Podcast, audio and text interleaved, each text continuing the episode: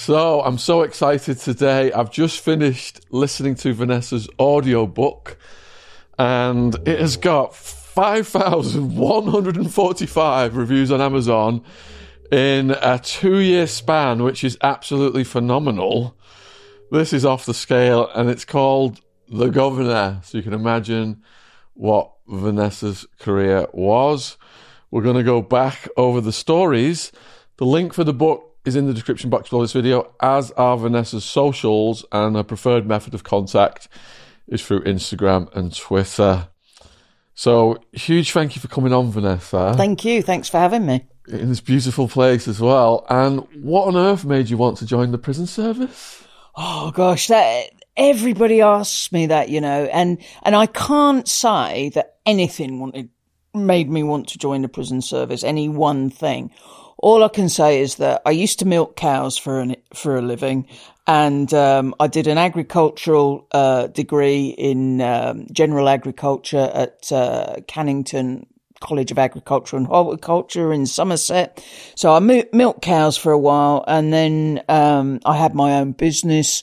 Um, relief milking. I went round to farmers and did their milking for them, and um, generally worked on many, many different farms. But then, of course, everything like that always comes to an end. You know, there was really no way I was ever going to have my own farm. There was no way that, you know, I was ever going to get any higher than milking a cow. Um, and uh, so I decided, well, there's got to be something, something else I can do. And as luck would have it, as seems to be a lot in my life, um, I went to London for the weekend. And whilst there, I was on the tube and I was just sort of aimlessly looking at all the posters on the tube. And this one poster was a bit like a, a General Kitchener poster of, you know, your country needs you, but it said, um, your prison service needs you. And it said, um, you too could make a difference. And I thought, well, yeah, I could probably do that job. At least it's, it's like a career, something that I could do for a long time. I was 21 years old.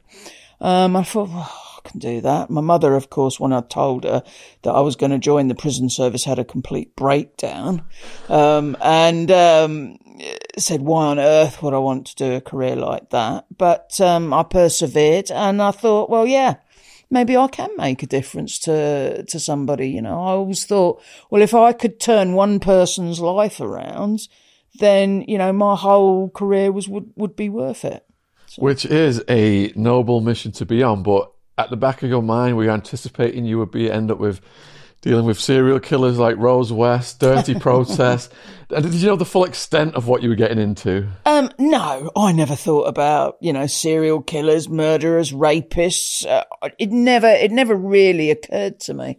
You know, I thought you know that there'd be confrontation. Obviously, you know, we were we were quite well well schooled in interpersonal skills and and communication with people. But I think you know the people like serial killers and Rose West, Beverley Allitt Hindley, you know, they don't define me and they certainly don't define my career.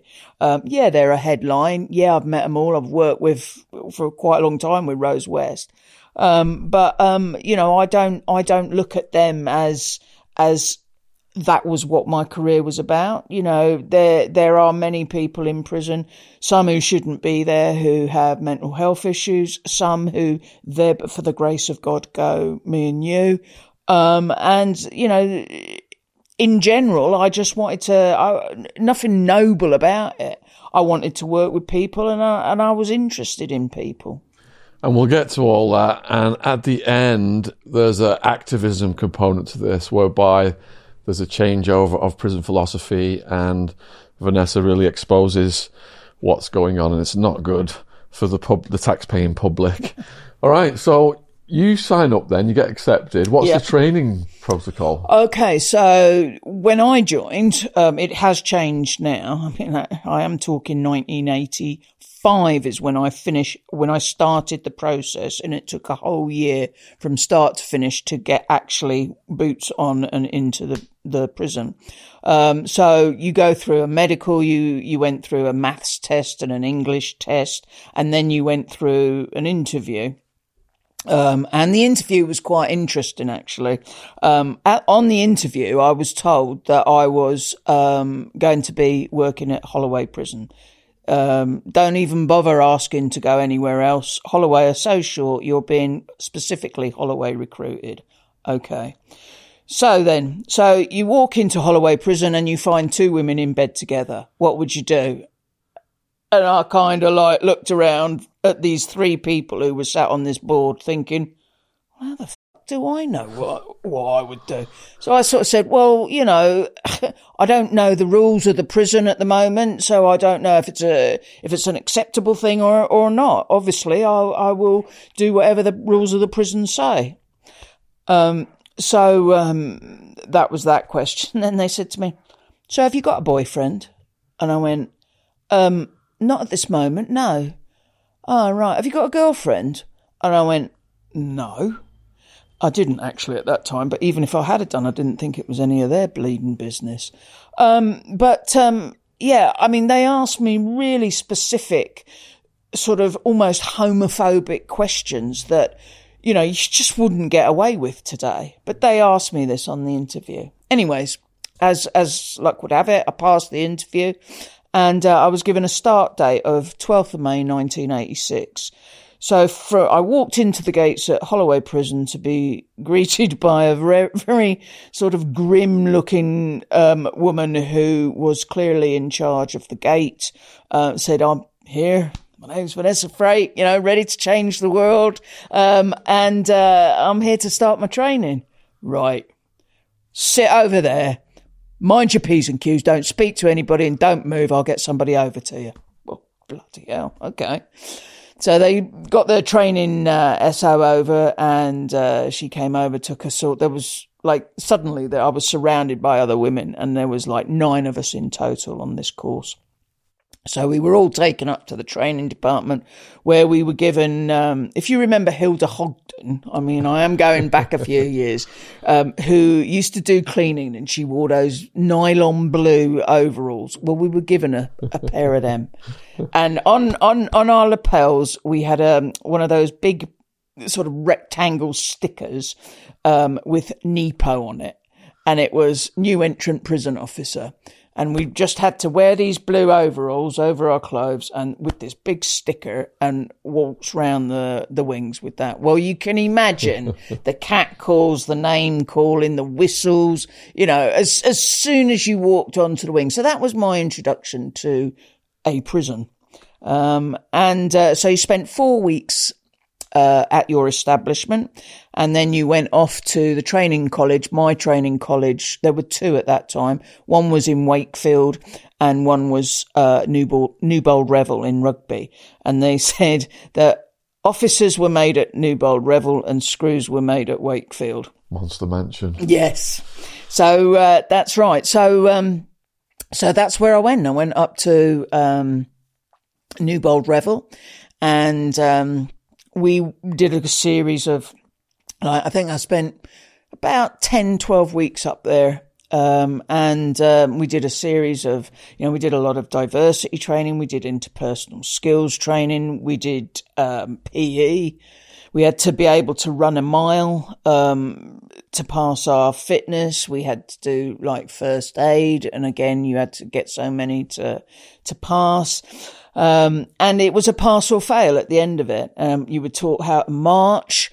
And uh, the chief officer said to me one day, he said, uh, uh, Miss Frake, I'd just like to say congratulations because you are the only one in step out of your whole platoon.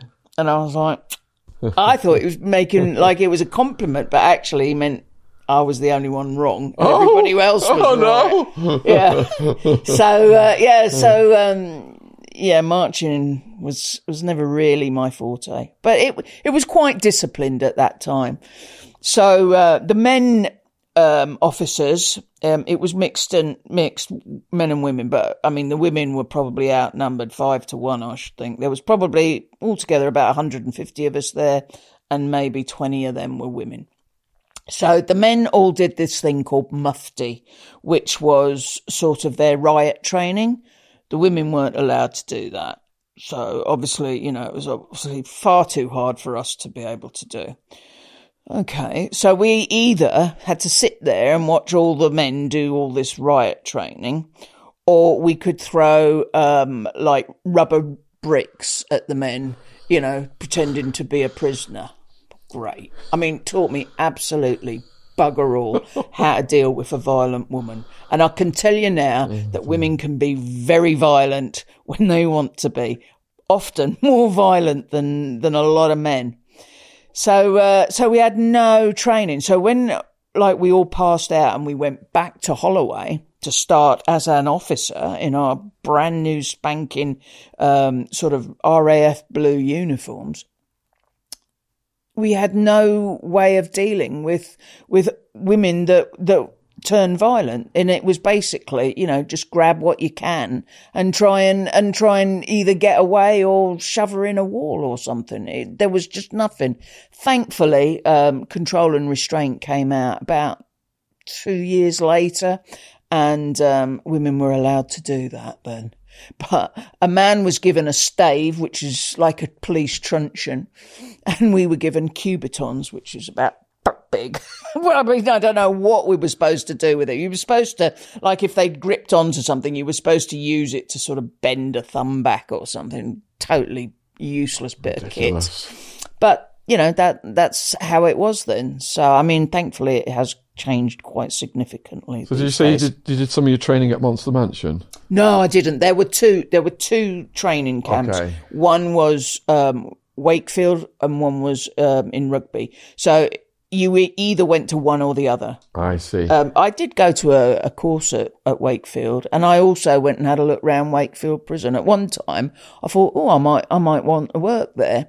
And a friend of mine, her father was uh, one of the governors there, and she said, well, I'll sort out a tour round, and uh, you can go and have a look round. So I went up to Wakefield one weekend, and uh, this guy took me round, and um, it, it was just I couldn't believe it. It was an old like radial prison, so there was a centre in the middle, and all the wings were like off in, in spurs all the way round, and there was a big bell on the centre. And at lock-up time, some some usually the the PO principal officer, he would ring this bell out and it would be, it was almost like, you know, um, the, the TV, the gong guy who hits the gong. It was a bit like that. And this, this sort of echoing and shuddering sort of resounded round these sort of brick walls. And, um, so he'd hit this bell and literally within, I'd say, 100 and probably 100 seconds, every prisoner was behind their door. And they were just stood there waiting for the officer to come along and just slam the doors shut as they went round. And the whole jail, probably about a thousand prisoners, was locked up in literally two minutes flat. Wow. I, I never quite understood how they managed it, but they did. Um, but for, went, for, for the public who are not familiar, why is it called Monster Mansion? Oh, because a lot of a lot of um, like the Black Panther was there. Um, I bumped literally bumped into Colin Ireland when he was there. I was in their canteen and uh, literally bumped into him, turned round and just like kept looking up and up. And he had the most unreal sort of pink staring eyes. Um, What had he done just for the viewers? um, Colin Ireland was the um, gay killer. Um, I, I, I do believe he didn't he go round um, killing gay men in in uh, in Soho and sort of inviting them round and and he would get them in compromising S and M positions. yes, that's he? right. Yeah, Yeah. that's it. Yeah, so uh, he he um. He, he was very strange, but I, I, I presume it's called Monster Mansion because of all the the very sort of um, well-known sex offenders, rapists, murderers that uh, that are housed there. Um, you know, quite a few have been housed there and are still there. Um, in particular, Charlie Bronson is still there. They actually built a cell in Wakefield for Charlie Bronson, um, but uh, it's a it's like a glass cell. Um, but it's not glass. I'll just hasten to add before anybody thinks the prison service is completely lost. But yeah, I mean, it's it's um, it, it does have some very um, horrendous characters there. So you finish your training, and now you're applying this training that wasn't so good. Yeah. What were your challenges? Um, I think um, I think the training for the prison service can prepare you for every anything, um, but can prepare you for nothing.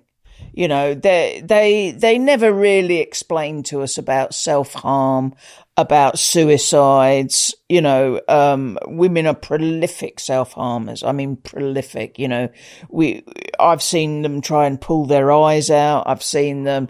Um, we had one prisoner who I ended up taking out to hospital. Literally, took a chunk out of her wrist, um, so you could see her wrist bone and, and spat the, the piece of flesh out onto the floor. Um, we had one prisoner, um, who unfortunately has passed away now, who, um, was called Karen, who, um, she, her claim to fame was that she hated prisoners, um, and she'd try anything to try and kill them. She did a stint in Broadmoor, uh, but tried to kill um, a, a patient in there, and so was moved back to Holloway to prison. And uh, Karen was a prolific self harmer. And when I say prolific, I mean there wasn't an inch on her body that didn't have a scar from cutting or um, her, her, her main thing was she had, um, this, this sort of, when she was feeling, um, very disturbed, she had this thing where she'd stick a biro down in the vein in her leg and refuse all treatment until it got so bad and it smelt so sort of gangrenous and infected that we'd sort of say to her, Karen, you, you sure you don't want to like go out to hospital now? And in the end, she just kind of turned around and said, um, when she'd had enough, she'd say, okay, miss, I'm ready to, to, to get treatment now. But that was her thing that, you know, so I'm talking like serious prolific, um, but nobody prepares you for that. You know, nobody prepares you for that sort of amount of mental disturbing women. Um, that, you know, you had to wonder, why are these people in prison? Did you remember the first time you you encountered self harm and how you reacted and adapted? Um, the first time um, I encountered self harm was um, we had a, a prison. Women at that time were given these like nylon nighties, and we had um, a prisoner who set fire to herself. Um, and of course, those nylon nighties weren't fire retardant. There was nothing like that. I'd been in the job probably six, eight months, something like that. Um, and she was on my wing, and it was the hospital wing. It wasn't the the mental health hospital wing. It was just the hospital wing because um, she was an avid drug drug addict and um, she set fire to herself. Suddenly we saw smoke and we heard like other women screaming, Miss, Miss, Rose has set herself on fire, she set herself on fire. And this woman had um, set fire to her, her cell, but also set fire to herself whilst wearing this nightie. And this, this nightie just literally like stuck to her. Um, and like the nurses were like peeling it off, but oh. trying not to take any skin off. It was horrendous. I mean, she had dreadful scars on her legs where it had just literally stuck to her. Um, but I've seen, I've seen them, you know, um, nobody prepares you for that, for the smell of like burning skin. I mean, so what was going through your head when you encountered this for the first time? In all fairness, Shaun, honestly, Nothing, because your adrenaline button clicks in, and all you want to do is A, put out the fire, B, make sure she's all right, and C, make sure your colleagues are all right. Everything happens so almost like so quickly, but yet so slowly because you're you're in such a heightened state, you don't have time to sit there and think, "Oh God, that's dreadful." You know, it's it's just happens almost automatically. And then afterwards, of course, when you're coming down from the adrenaline rush, I can remember writing my first statement because, of course, obviously, you know, something like that, there's a lot of paperwork to do. And I was literally like this, trying to hold my hand as I was like writing this statement. And I can remember this, this principal officer coming up to me and saying, don't worry about the shaking. It's when you don't shake that you need to worry. And I always remember her saying that that, you know, it's okay. It was almost like her way of saying it's okay not to be okay without actually saying it. Because, of course, at that time, there was no sort of occupational health. There was no sort of counselling for staff. It was, you all right, Vanessa? Yes, yes, miss, I'm fine, thank you. Right, get on, go and take a cleaning party out, you know, and, and, and off you go. Yeah, I think, and that's an early example story there, but what shines throughout your book is how you stay cool in all situations and you've got a method- methodology that you stick to and that gets you through everything and you manage to catch some people in some doing some things that we'll get to later on as well through through your adherence to this your principles. Okay so had any prisoners uh, took a swing for you or anything in your in your first year or so? Um, my first year, uh, well, the, literally probably the first month, uh, we had a prisoner who attacked um, my SO with a broom. Oh. Um, and um, while she was sat behind her desk, she just came roaring into the office with this like broom. To and so I I um I jumped on her, and as I jumped on her, she kind of swung round and like elbowed me in the face. But I mean that was that was literally my first month. Um, but I mean, I've had, I've had slaps, I've had black eyes, I've had a, a broken, I, I can't remember what the bone is there. There's a little bone that you can break there. Um, I've been potted, um, at Wormwood Scrubs, where that, for anybody who, who doesn't know, who'd like to know, um, being potted is when a prisoner will fill up some sort of vessel, usually like, um, a squash bottle or something with feces, urine, and leave it for a couple of days, shake it all up. And then as somebody would press the alarm bell and poor unsuspecting me went running along to answer the alarm bell and uh, this prisoner because I'd upset him earlier in the in the day had decided to or in the week had decided to throw this stuff over me very unpleasant experience. Yeah, I was grimacing when I got to that part of the book. Mm. How long were you in Holloway for then? Um, I did. Let me think now. Eighty six to two thousand and two. So eighty six to two thousand. Sixteen years. Wow, I spoke at Holloway, but it was after you'd been there. I spoke to the regular population and I spoke to the foreign population. Oh, did you? Yeah. What did you think? really enjoyed it. I spoke at Send as well. Oh yes, Send. Send yeah. was probably one of my favourite talks ever because the women had actually read my book. Um, and knew about my relationships. Yeah. In America, they were asking me questions like, God, you've done your bloody research. But they were laughing their heads off. It was great. Yeah. yeah. Well done, you. Yeah. That's, that's very brave to a load of women. I can, I can tell you now. But, um, yeah, I mean, Holloway was, you know, it closed down in uh, 2016. It's been pulled down now. Um, so it's going to be a, a new housing estate. But I think that they've done something. The the builders are actually building sort of like a women's centre there in, in memory of the of the old jail. I think. Was it? Did it ever have men in Holloway? Um, Holloway was originally the old Holloway was originally built for men, oh. but because of um, the suffragette movement, and suddenly all these women were being nicked, um, they suddenly found themselves with 300 women. Um, so they put them in Holloway prison, and that's when it became a, a female jail. I didn't know that. Yeah. Right. So in those very early years, then in Holloway, what were your biggest challenges? Um, I think I fa- I think probably finding my um my own way of dealing with things and dealing with prisoners. I think everybody has to find their level. You know, I I I I, I won't say um I found it difficult, but I think you have to realize that talking at somebody is much different to talking to somebody. Um, and, you know, coming along like some pompous little twit, um, expecting, you know, some hardened criminal like, um, Linda Calvey, you know, Black Widow. She oh, was had, my. We've had Linda on the podcast. Have you? Yeah. Linda's brilliant. Yeah. Linda was my wing cleaner on uh, at Holloway. Oh wow! Um, so um, you know, expecting you know Linda Calvey to, uh, you know, listen to you. You know, you can't talk at somebody like that. You've got to talk to them and you've got to build up a professional relationship with them.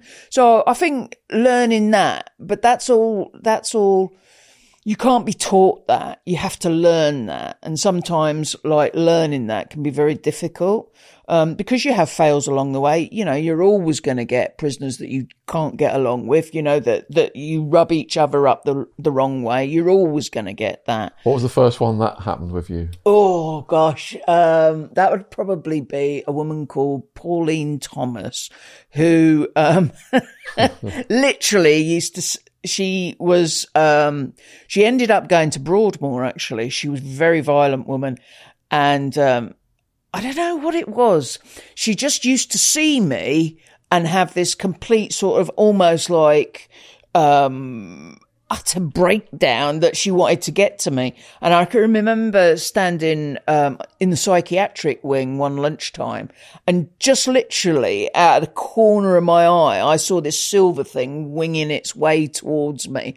And I literally stepped back and it literally just went past my head. And it was, um, we used to have then, I mean, they don't anymore, but we used to have like metal water jugs and uh, that's what it was. But she just she just had issues with me. I don't know why. Pauline just was. I mean, she she did have mental health issues, um, and she certainly had one of them issues with me. So yeah, that's probably the the first one. But you know, you just have to be aware of that. And uh, did you attempt to diffuse that with her, was it? No, no. She she was one of those that you just couldn't couldn't get through to. Um, you know, there are people like that. You know, not everybody wants to be, you know, listen to you waffling on about, you know, we should, you know, we have to get on and all this sort of thing. Some sometimes the less said, the better. As you were establishing yourself in those early years, did you notice a hierarchy amongst the female prisoners? Oh yeah, I think I think whether it's male or female, there is always a hierarchy. You know, child killers, child molesters, um, anybody like that is seen at the bottom of the pile, whether you're in a male jail or a female jail. Um, there are always those um, who, you know, like Linda Calvey, the Black Widow.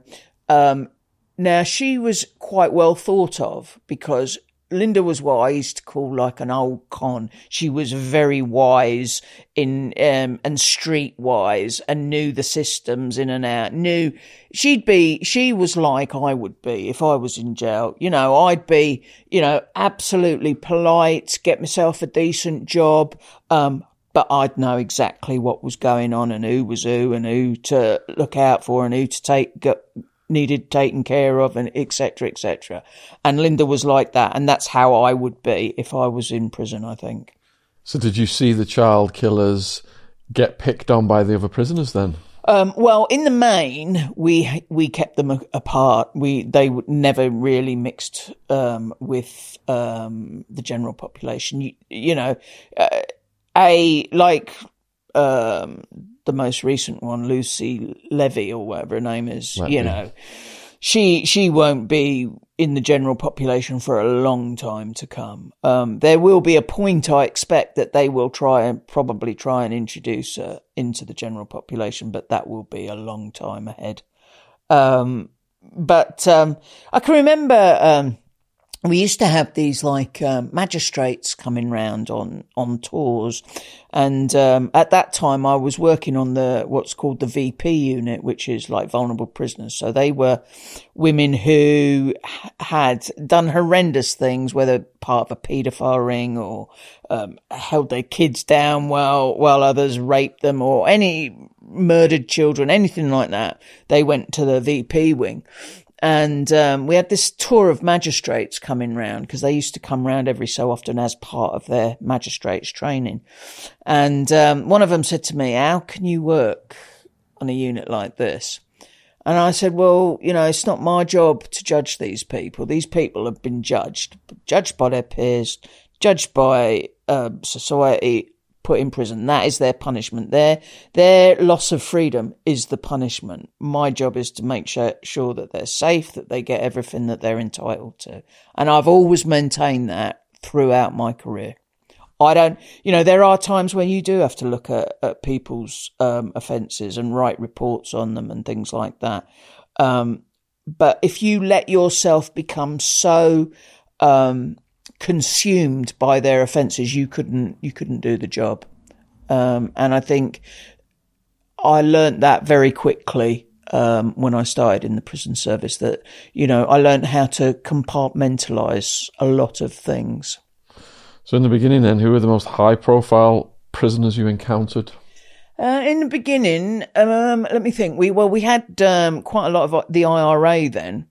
Um, we had when um, I can't remember first name, but it was Richardson. Whether that was was it Catherine Richardson or something? One of the IRA members who was released after wrongly being, I think it was either the Guildford Four or the Birmingham Six. One of one of those. We had uh, we had Roisin McCarthy, who was um, sentenced to life um, for plotting to kill or for actually killing somebody. I can't remember who it was she killed.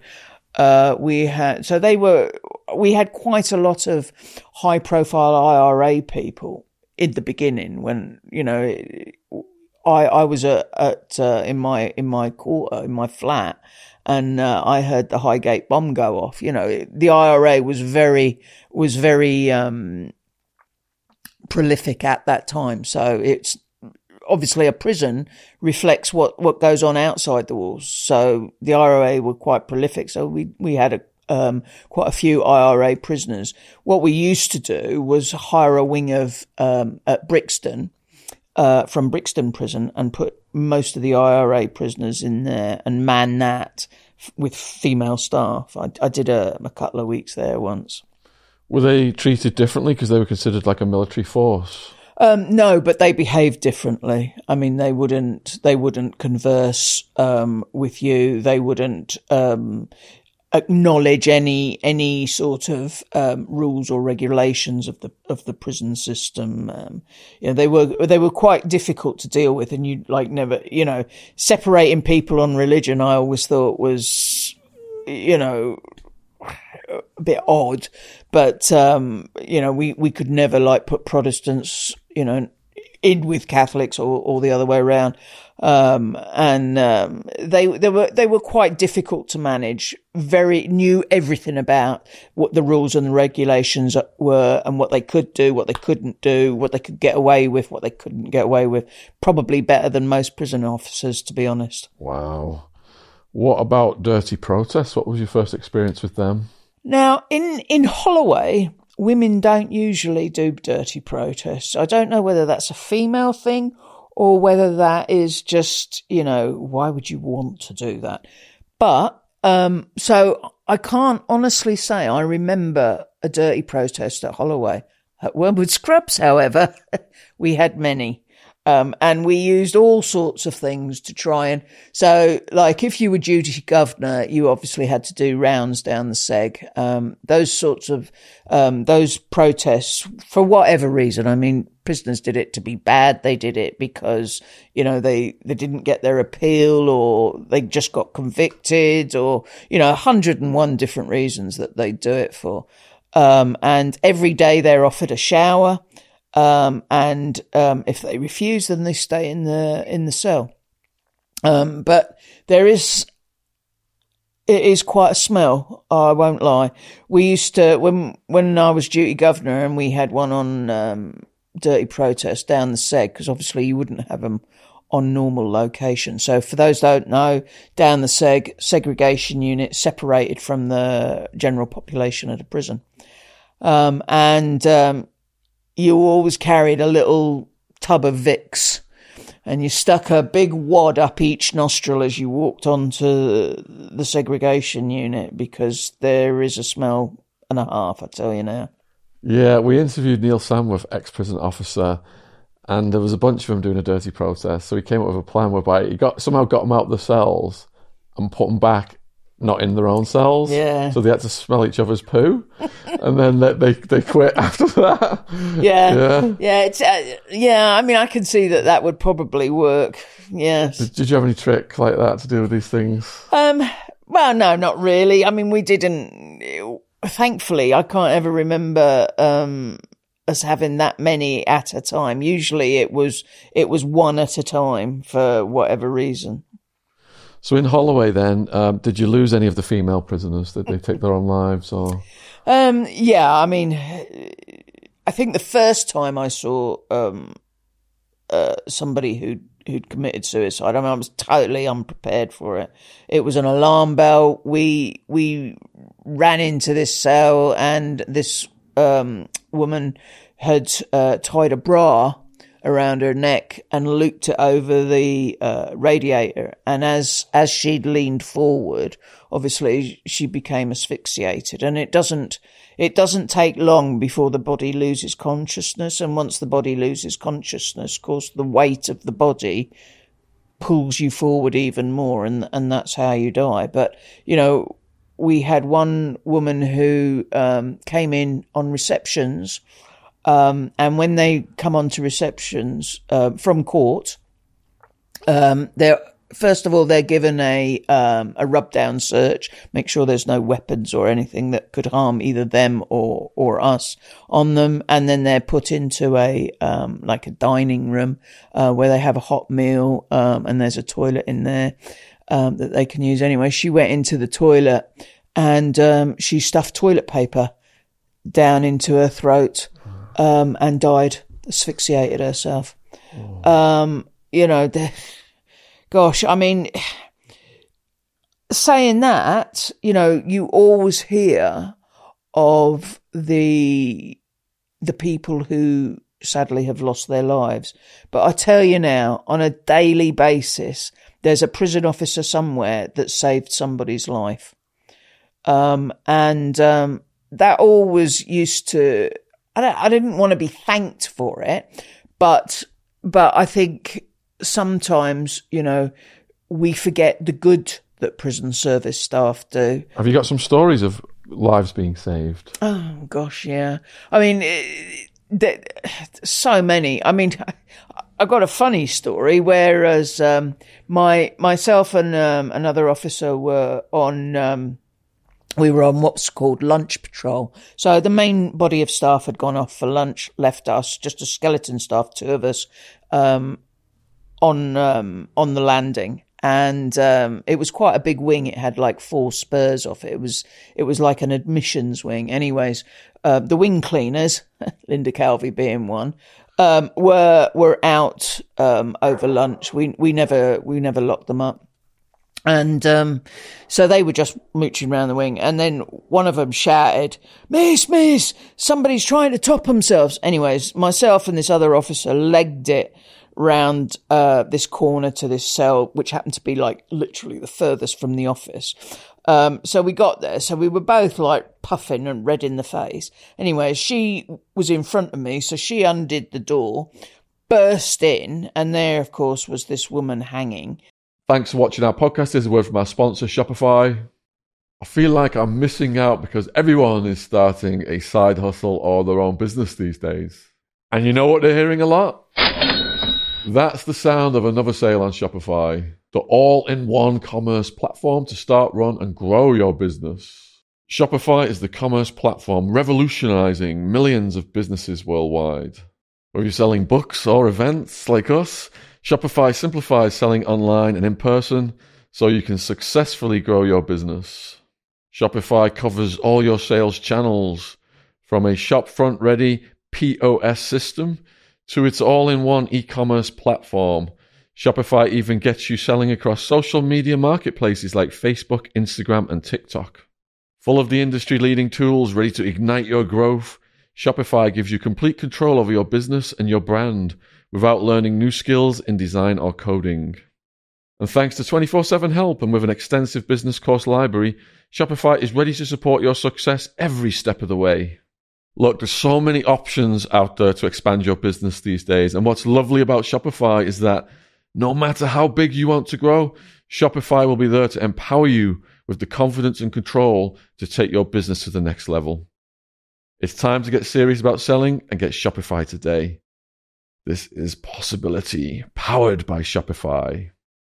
Sign up for a £1 per month trial period at shopify.co.uk forward slash Shaun, S H A U N, all lowercase. Go to shopify.co.uk slash Shaun to take your business to the next level today. Shopify.co.uk forward slash Shaun That's the word from our sponsor. Thanks for watching. Link in description. Back to the podcast. Um, and um, as I came through on with her, I tripped. So as I tripped, I fell on the officer in front of me, who naturally went to grab the nearest thing, which happened to be this woman's legs, and we literally yanked both, all three of us fell on the floor. Um, so there was me, another officer, and this poor woman who, who at that stage, I mean, she was fine. Thank God she was fine. It's, it's not funny that she tried to, that she felt emotional enough, um, to try and top herself, but the whole, it was a bit Keystone Copish, I always thought, you know, how we'd burst in and literally probably hurt this woman, like by dragging her. But thankfully, it wasn't a, a great sort of knot or something that she'd done. And, um, you know, it's, it just snapped and she was fine. How did that feel afterwards to think you saved someone's life? Um, I don't, I never really thought about it. It never, it never, I, I think, I, I do think that the prison service at that time, you, you almost became desensitized to it all. Um, because, you know, there were, there were lots of times that, um, you know, we'd go in and check on, on prisoners who, who possibly might have um, tried to top themselves um, and then turn around and fought you as you'd gone into their cell. You know, or or there was, you know, I don't know. It just it just didn't almost seem real. If it, I never went home and thought, "Oh my god, I've just saved somebody's life today," it just never never occurred to me to think like that. Yeah, because at the end of the book, it catches up with you, doesn't it? Because you. Yeah, I think it does, and I think you know, writing the book brought a lot of that that stuff out, and I think once you once you stop all that and your brain has time to sort of mash it all together and spit it all out and and actually this happened or that happened you know i can i can remember at scrubs we had um, a prisoner um, it was in the seg unit it was a weekend i think it was a sunday and uh, this guy was serving nine years for rape. He wasn't a nice man at all.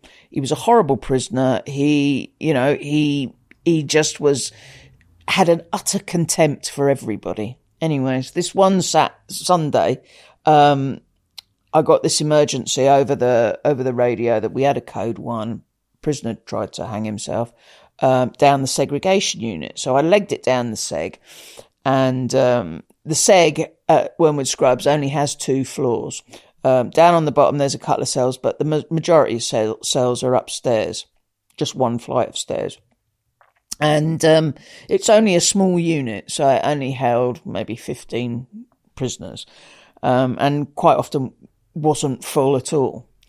Um, and um, so when I got there, the staff were there, the nursing staff were there doing CPR, and um, you know it was pretty clear to all that you know this guy was dead, um, and um, the nursing staff couldn't because of the size of the cells they couldn't get round him every which way to work on him properly. So I said, well, let's all like get him on a sheet, pull him down to down the stairs to in the in the sort of landing at the bottom where they could have like much more room. They'd called the ambulance. The ambulance, um, realizing it was a hanging, had sent um, the air ambulance. So at the back of Wormwood Scrubs is what is known as Wormwood Scrubs. It's a big sort of heath, um, green. Uh, people walk dogs, etc., etc., and that's where the ambulance um, landed. And then the guy, the doctor, and two of uh, the nurses came running round the corner to um, the jail. So we had, uh, there was me, there was probably four or five staff, then there was uh, the nursing staff, the duty doctor, um, the two ambulance men who came in the in the car. Then they had uh, the doctor and two of the nurses from the helicopter. So there was a lot of people there, all working on this guy, trying to bring it, revive him. But I mean, I'm not not a doctor, but he looked pretty dead to me.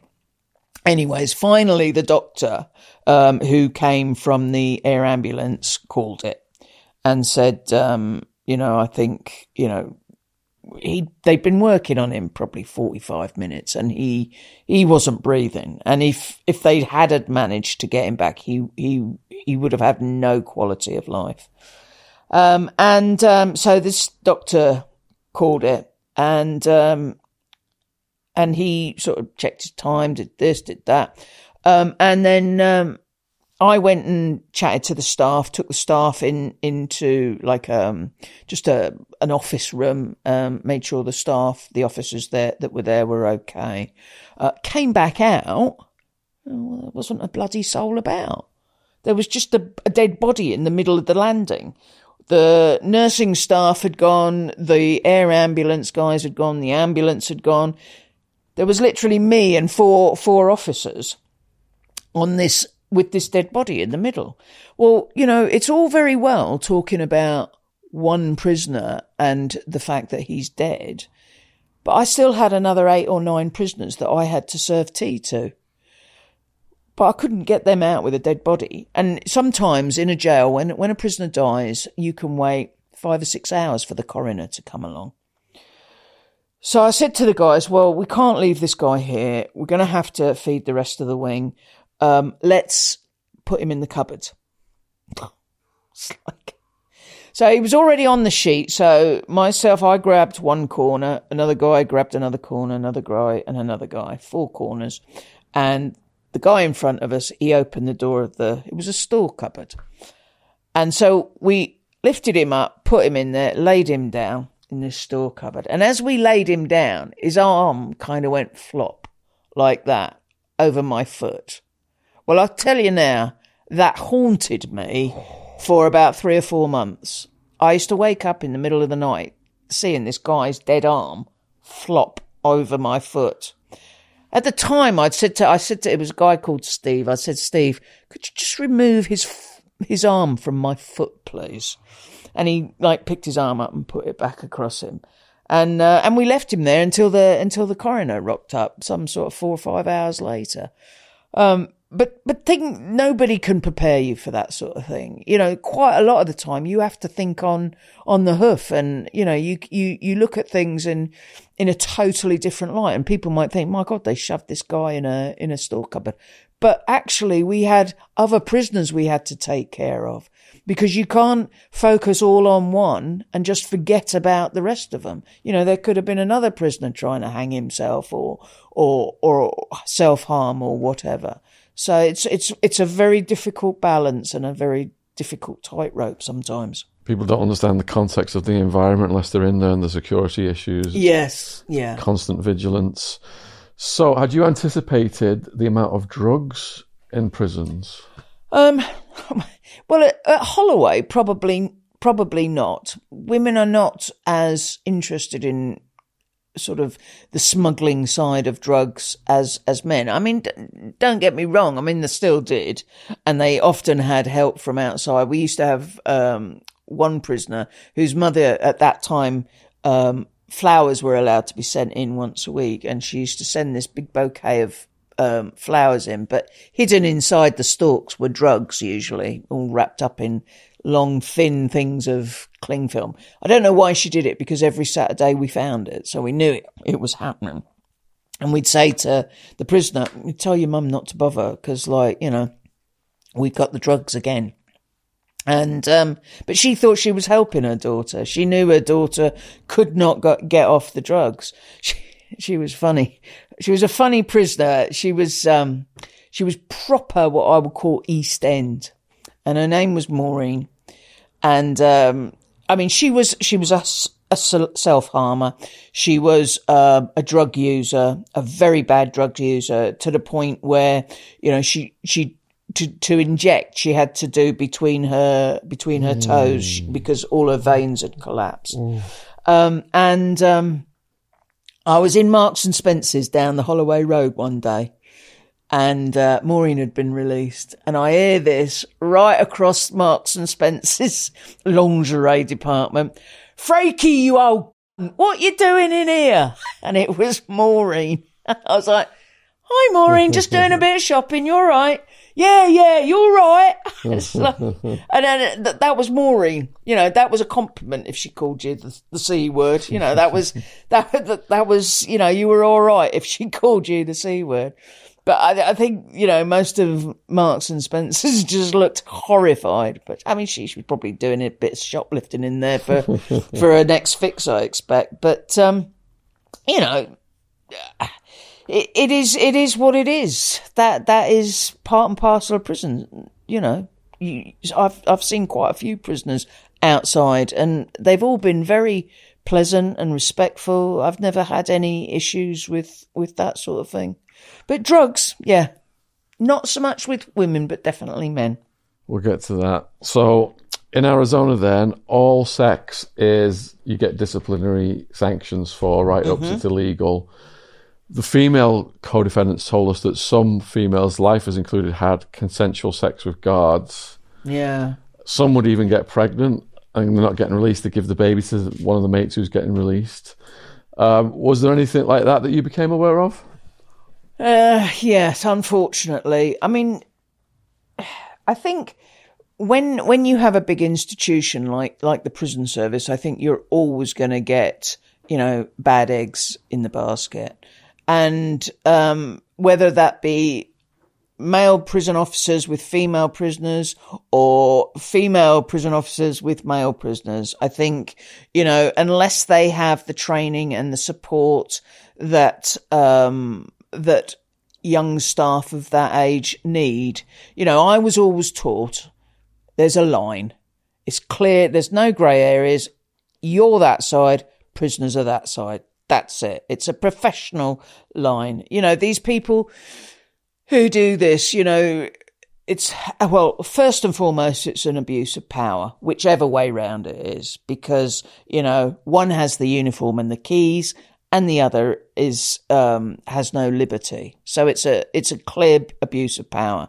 Secondly, it puts everybody who works in that environment in a very vulnerable position because how can you be having an affair with a prisoner of either sex um, and do your job correctly? You know, smuggling them in mobile phones, smuggling them in in drugs. You know, I saw I saw something in the paper the other day where um, there's a prison in Wales, and over the sort of the last, I think it's two years, there's been 17 incidents of female prison staff having illicit affairs with with male prisoners.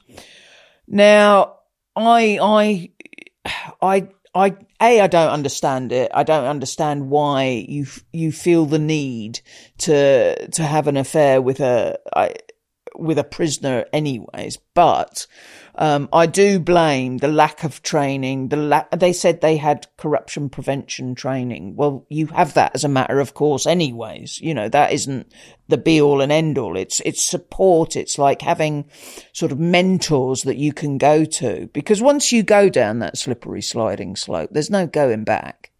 You know, um, yes, it happens, and um, you know, I did everything I could to stop it happening. Um, but you're always going to get bad eggs in every basket. So, so what rank did you go in as, and when did you get promoted first? Okay, so I first went in um, as an officer in 1986, um, and at that time you had to do four years before you could apply for promotion. So I went for promotion to an SO in 1990 and became the youngest female SO in the country at that time um, I was 26 years old in a couple of days.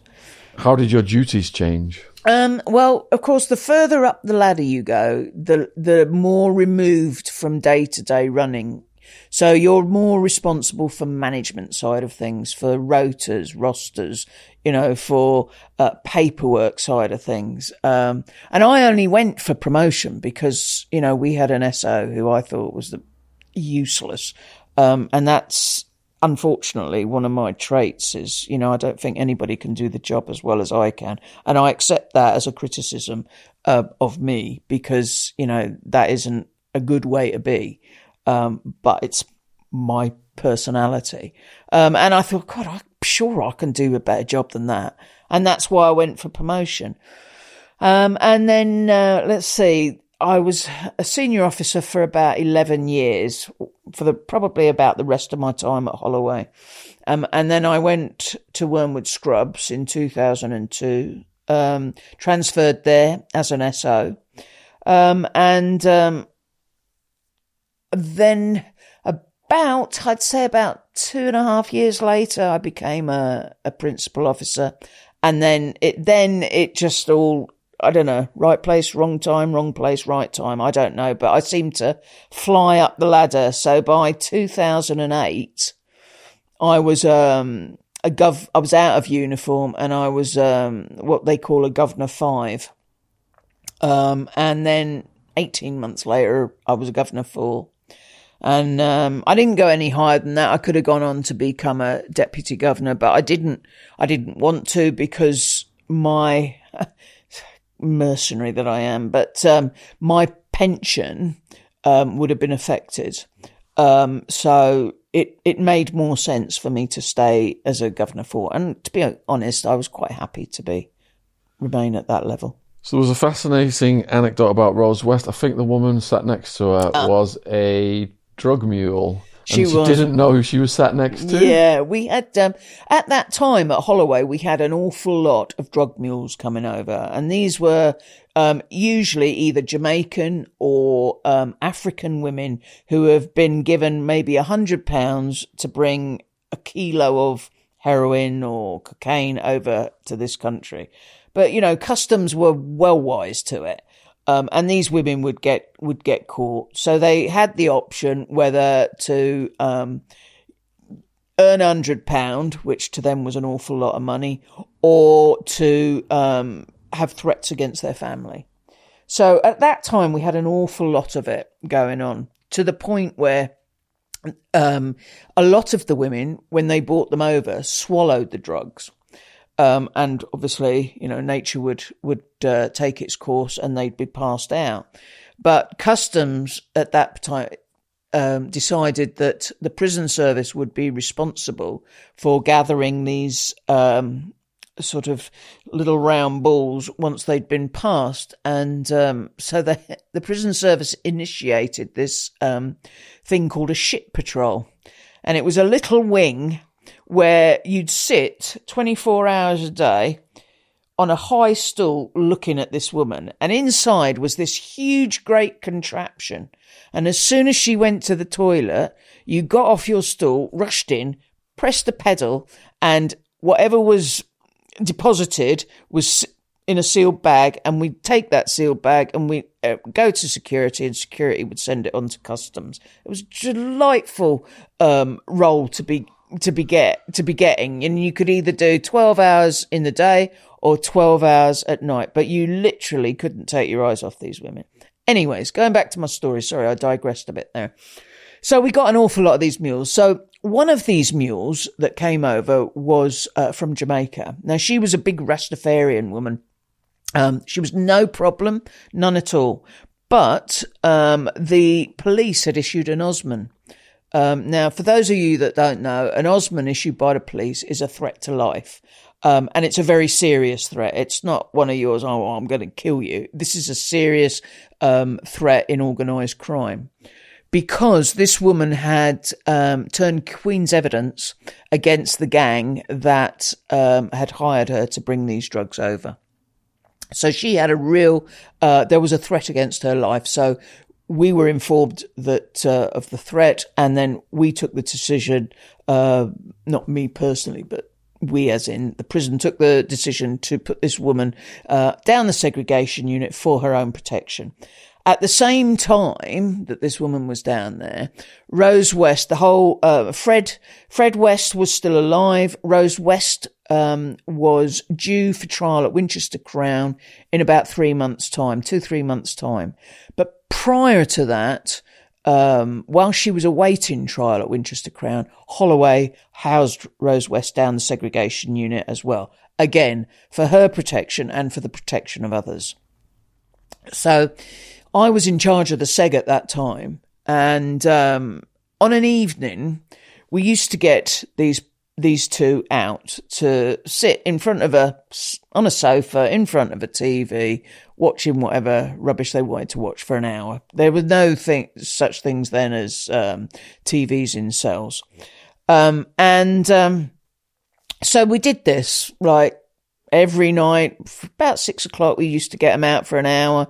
Um, if we had the staff, let them make a cup of tea, sit there. Rose would be knitting. We never found out what she was knitting because she just kept knitting.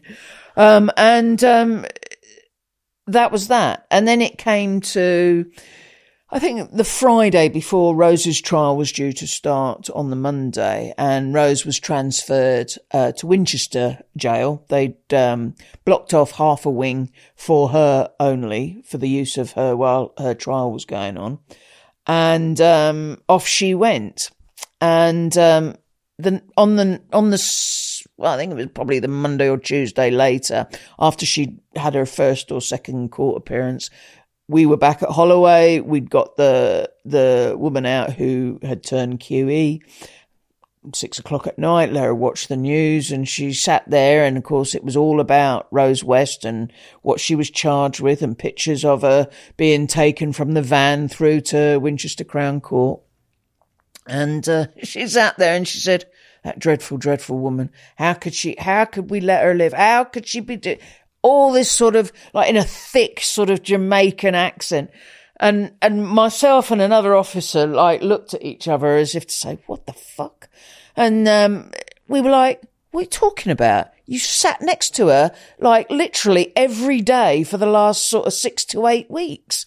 What, how can you suddenly?" And she literally just her jaw fell to the floor. Her mouth was just stuck in the open position. She could not believe that the woman that she'd struck up this very sort of bizarre friendship with, who'd made her a cup of tea, she'd made her a cup of tea, sat next to every night. Good night, Rose. Good night, whatever her name was. Um, was that Rose West. She had absolutely no idea. And the staff looked at Rose West, her mannerisms as kind of like was it an anti-figure just doing? Yeah, we used to we used to sort of not to her face, obviously, but we used to call her. Have you have, have you unlocked Auntie Rose yet? Because that's what she was like. She had these like very thick bottled glasses. She never said an awful lot. She'd be very pleasant to you, pass the time of day with you. Um, we used to get her out and do, let her do a bit of cleaning on the wing. Um, like I said, she was forever knitting. Um, she was very one of these. How did how did it? One of these people that you knew that what she was that her brain was ticking over like like a swan peddling under the water. You know, you could see from just looking at her, she was very quiet, very unassuming, but you just knew that there was something about her that just didn't feel right. You just knew that, you know, like, um, she was just like when, um, when Fred died, um, he committed suicide. Again, I just happened to be on, um, and, uh, it was, uh, New Year's Day and it was about, I'd say about four or five o'clock, maybe a bit later. And I was sat down there, I was doing some paperwork and, uh, the duty governor came on the wing and uh, he said, I've got to see Rose West. Um, Fred has killed himself. I was like, oh, okay then. Um, just bear with me. And I got up, went round the desk, and literally Rose's um, cell was literally opposite the the office because we obviously wanted her there so we could keep an eye a an eye on her and b an eye on anybody going to her because you'd be surprised the amount of people who want to rock up and and go and talk to Rose West you know and I'm I you know suddenly like you know the wing would be inundated with this member of that and that member of this and you know oops sorry this psychologist and that psychologist and all this sort of thing. Um, and you'd be absolutely amazed at how many people suddenly would rock up when you had somebody um, that sort of pronounced on on your wing. So um, I got up um, and I just shouted to her, Rose, just coming in a minute. The duty governor's here. He wants to have a word with you. Yes, miss. Okay. Very calm, very polite. Anyways, I opened the door. Um, duty governor um, walked in. I walked in with him, and uh, he said, "Rose, um, you might want to sit down. Um, I've got some really bad news for you. I'm afraid um, Fred um, has died. He's took his own life at Winson Green Prison at about lunchtime um, or just after today." And there was just nothing, just nothing. You know, no emotion, no. There was almost like um, a little bit of a twinkle in her eye that that you could see. I thought she thought that now Fred has died, they won't they won't still charge me. Like he'll take the rap for everything. And I think that's what Fred thought that if he topped himself, Rose would would get off scot free. But obviously, it wasn't to be. Um, but I'm pretty sure that that's what Rose thought. There was no emotion there at all. Do you think his crimes were worse because he was with Rose? Um, I think. I mean, I, I think that they were equally culpable. I think she was as evil in her own right. Um, and it does kind of grate on me sometimes why, when, you know, they always seem to think that, you know, it's the poor woman who's been pulled along by this vicious, evil man, when actually the likes of Myra Hindley, of Rose West, are equally evil in my eye. You know, there's, there's no excuse. And, and I think, you know, quite often the, the, the I say Joe Public, but I mean, people in general think, oh, well, it couldn't possibly like have been coming from the woman's side because women are, you know, we're nurturers and carers and child givers and child like looker afters, you know, and that, you know, but I think quite often, you know, the types of women that Rose West and Myra Hindley both were, um, completely blew that out of the water. So was Myra Hindley in there as well? No, Myra Hindley was at, uh, well, I mean, at, at some stage she was uh, at uh, Holloway Prison. She got her nose broken there and uh, they moved her out. Um, and um, she never she never crossed Holloway's doors again after that incident. Um, but when I met Myra, I was she was at Cookham Wood, um, and I'd taken some prisoners there on transfer, and she was working in the um, receptions area. Made us all a, a cup of tea. Nothing special about her. She looked like a bag lady. She had some old brown cardigan on with holes in it. She, you know, we think of Myra Hindley as, you know, this blonde bombshell with the piercing eyes and you know, makeup and done up and, but, you know, she, her hair was thinning. She was, was mousy brown. It was sort of in no real sort of haircut. It was sort of like down to about here. She was sort of shuffling along in some old slippers and an old skirt and a blouse. You know, there was nothing that, you know, if you'd have walked past her down the high street, you wouldn't have recognised her. There was nothing remarkable or outstanding about her whatsoever. Isn't it a security risk for serial killers to be making the staff tea? well, but she didn't kill. She killed children. She didn't kill. Um, I mean, Myra was a a chief manipulator. You know, let's let's not forget that. You know, she could manipulate the birds out of the trees so much so that uh, you know she manipulated a governor to take her to Regent's Park for an ice cream. So let's not let's exactly. So you know, let's not forget that. How did she do that?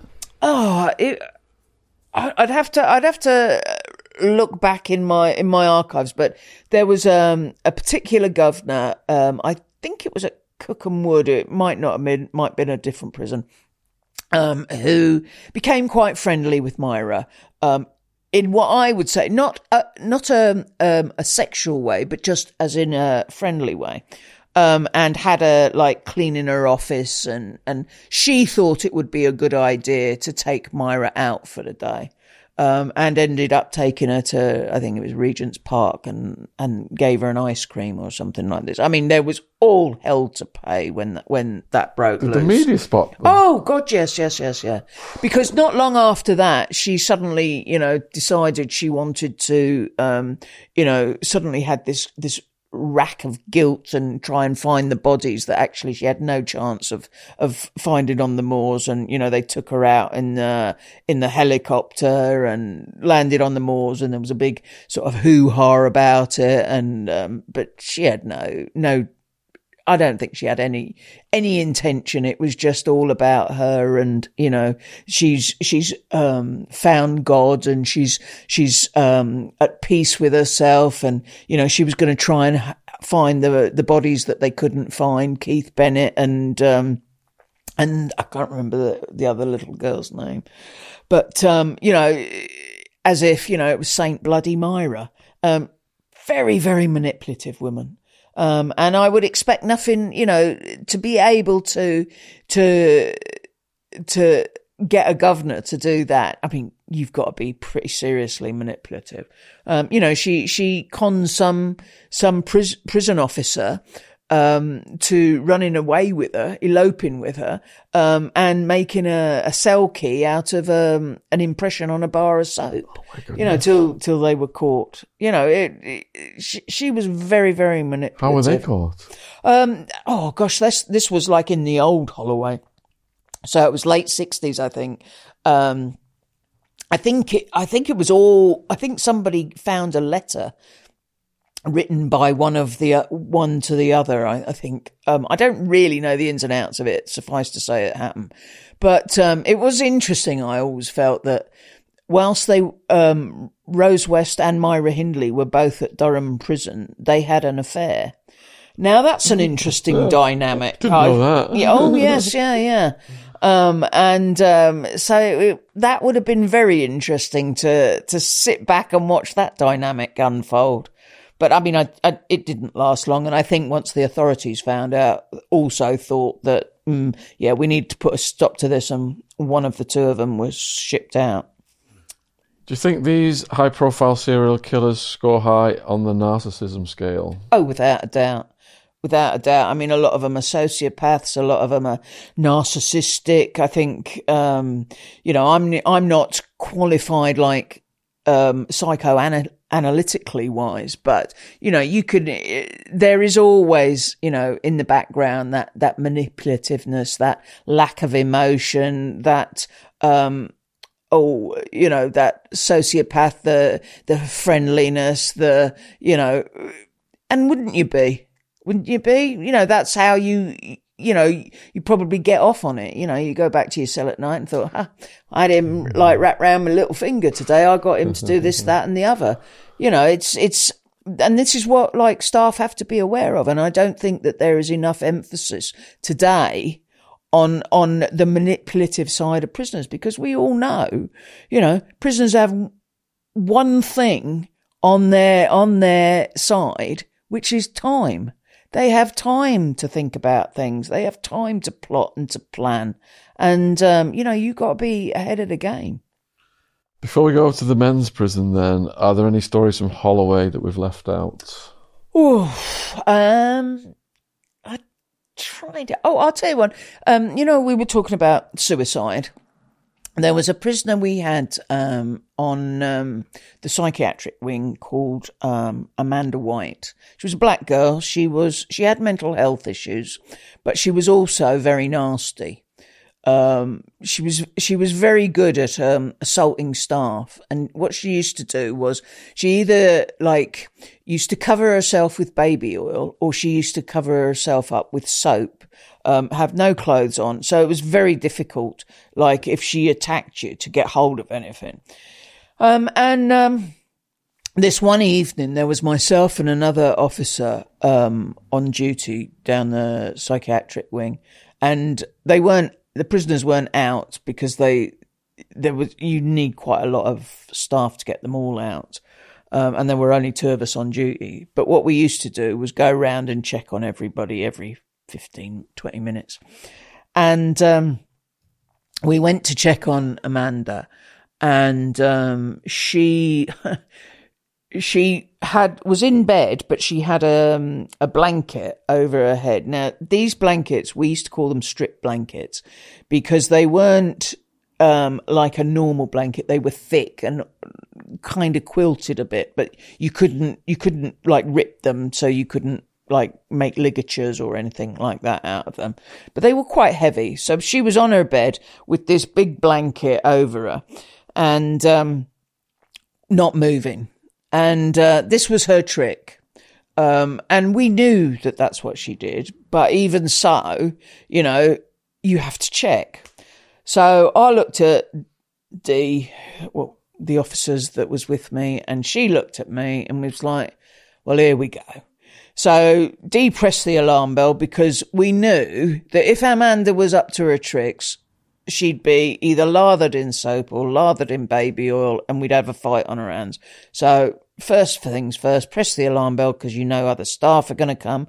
And then we went in and she literally, as we walked in, um, and lifted the blanket off her, she just like let rip us and uh, she was covered in baby oil, and um, you know. Th- we had to wear skirts then. We weren't allowed to wear trousers. And if you've ever been in a in a fight in a skirt, it ends up like over your head, round your, you know, everything's on show for the world and his wife. Um, and, um, you know, we, she was well alive, let me tell you. And, um, we were trying to basically get her to a point where we could push her away from us and we could get out. But it was impossible. Like I said, at that time, we hadn't been trained in any sort of control and restraint techniques.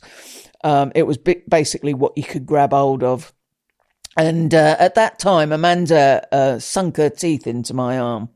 And uh, I've still got the scar somewhere along, here today. You can just see it just there. Um, and um, she literally just bit down into my arm. Blood was was coming out of it, and I said to, well, I shouted to to my mate. I said, oh, you know, she's got my arm. I can't, I can't get my arm away. And the only thing that stopped her getting getting uh, off my arm was uh, Dee punched her in the face, and that was literally the only thing that um, she could do. And at that time she did she did get off and uh, we managed the other staff then came. We managed to like calm her down push her away and get the fuck out of that cell. Um, but um, obviously like you know my my arm was puffed up it was bleeding it was bloody sore. Um, and uh, the medics looked at it and said you know you need to go to hospital. But I said, you know, has she got anything that I need to be aware of? You know, Hep B, Hep C, um, HIV, which was just coming to the forefront. And uh, they said, well, we can't tell you. I was like, oh, okay. So, anyways, I ended up at A and E up up the Whittington Hospital, and they put hydrochloric acid on it. That was nice. So when they'd finished scraping me off the ceiling, um, they said, "Have you got any history about whoever did it?" And I said, "No, the medics won't won't tell me." So um, I had to have a um, uh, some sort of injection and then go back three months later, have another injection. Um, and I think that was for HIV and then have like blood tests to see if it had, it, I'd contacted it. Cause I mean, you, these people had come off the streets. You didn't, you didn't know what they had and what they didn't have. Thank you for watching the podcast. Here's a word from our sponsor, Rocket Money. Don't you hate it when you've got subscriptions out there that you don't know about, taking all that cash out of your account? I recently found out I had four Amazon Prime subscriptions, now I've got it down to one. Rocket Money is a personal finance app that finds and cancels your unwanted subscriptions, monitors your spending, and helps you lower your bills all in one place. Most people think they're spending $80 on their subscriptions when in reality the number is closer to $200 when you're signed up for so many things like streaming services you used to watch one show or free trials for delivery you don't use, it's so easy to lose track of what you're paying for. Stop wasting money on things you don't use. Cancel your unwanted subscriptions and manage your money the easy way by going to rocketmoney.com forward slash Shaun, S H A U N. That's rocketmoney.com, S H A U N, rocketmoney.com slash Shaun. Thanks for supporting our sponsor. Link is in the description box on YouTube. Back to the podcast. And um, so, um, so that was that. Um, it went to court. The governor decided to send it to court. um, the CPS decided to prosecute. And uh, at court, the magistrate said he didn't know why he was dealing with it, that it was part of my job, and he fined her £60. and that's it. Oh my goodness! The, just the uncertainty that you might have something. Yeah, yeah. To say nothing of how fucking painful a bite is down to your, right through your skin. It's incredibly painful. So why the move to the men's prison? Why the move to Scrubs? Well, we were always told we were mobile grades. And, um, you know, up until 19, about 1988, it was always, um, women work with women, males work with males. But to a point, it's, that's always, to my mind, seemed a bit of a false representation of society. You know, you don't have all women here and all men there. You know, there is a mixture. And that m- dynamic brings a much more settled atmosphere. And um, I'd often thought about transferring to the male estate. Like I said, I went up to Wakefield, had a look round there. I went to Full Sutton, had a look round there. Quickly turned on my heels there and buggered off because I thought, no, I don't want to work at Full Sutton. Um, and um, so this opportunity came along to go to Wormwood Scrubs, and um, and I kind of took it. Um, I was told I was going, um, and um, and that was that. And so you know, I thought, well, I can either end my career here if I don't want to go, or I can just get on with it and see how I get on. And I tell you now, it was the best thing I ever did. I really, really enjoyed working at Wormwood Scrubs, and I really enjoyed working with male prisoners. Um, not all of them, but the majority of them were very respectful. Um, obviously, you know, there's the odd one or two that, you know, like to call you this, that, and the other. Usually a word I've heard a hundred times, never one that I thought, oh, I must bank that one because I haven't heard that one before. Um, so, it, you know,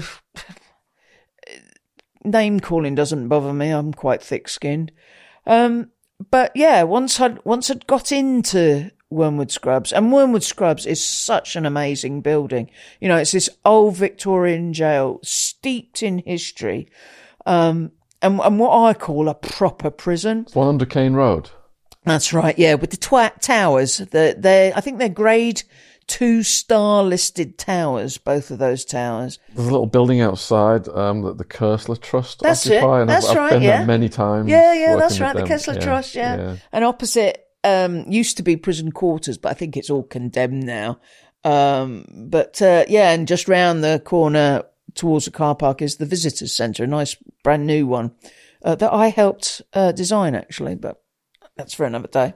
Um, but anyways, um, so uh, yeah, went to Wormwood Scrubs. Um, How did the challenges differ immediately from a female prison to the men's? Okay. Well, interestingly, the senior officer at Wormwood Scrubs was like God. Nothing happened if the senior officer on the wing didn't say so. Bearing in mind, like one a wing at Holloway was maybe ninety women, which in itself is enough.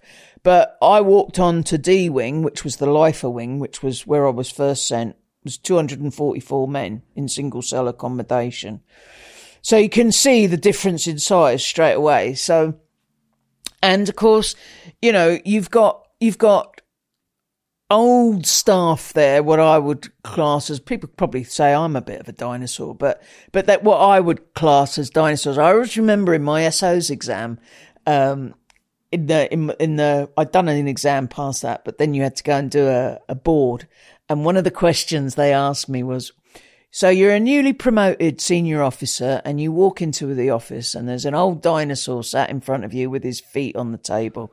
What would you do? I say, oh, I'd tell him to get his feet off the table. you know, he's not going to sit there with his feet up the table as I walk in.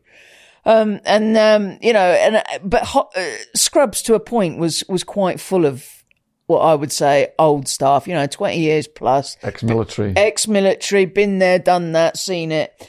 Um, and, um, not that that was an issue. I didn't have any issue with, with that. Some of the language that they used to prisoners, I didn't agree with. Um, and I would call them out on it.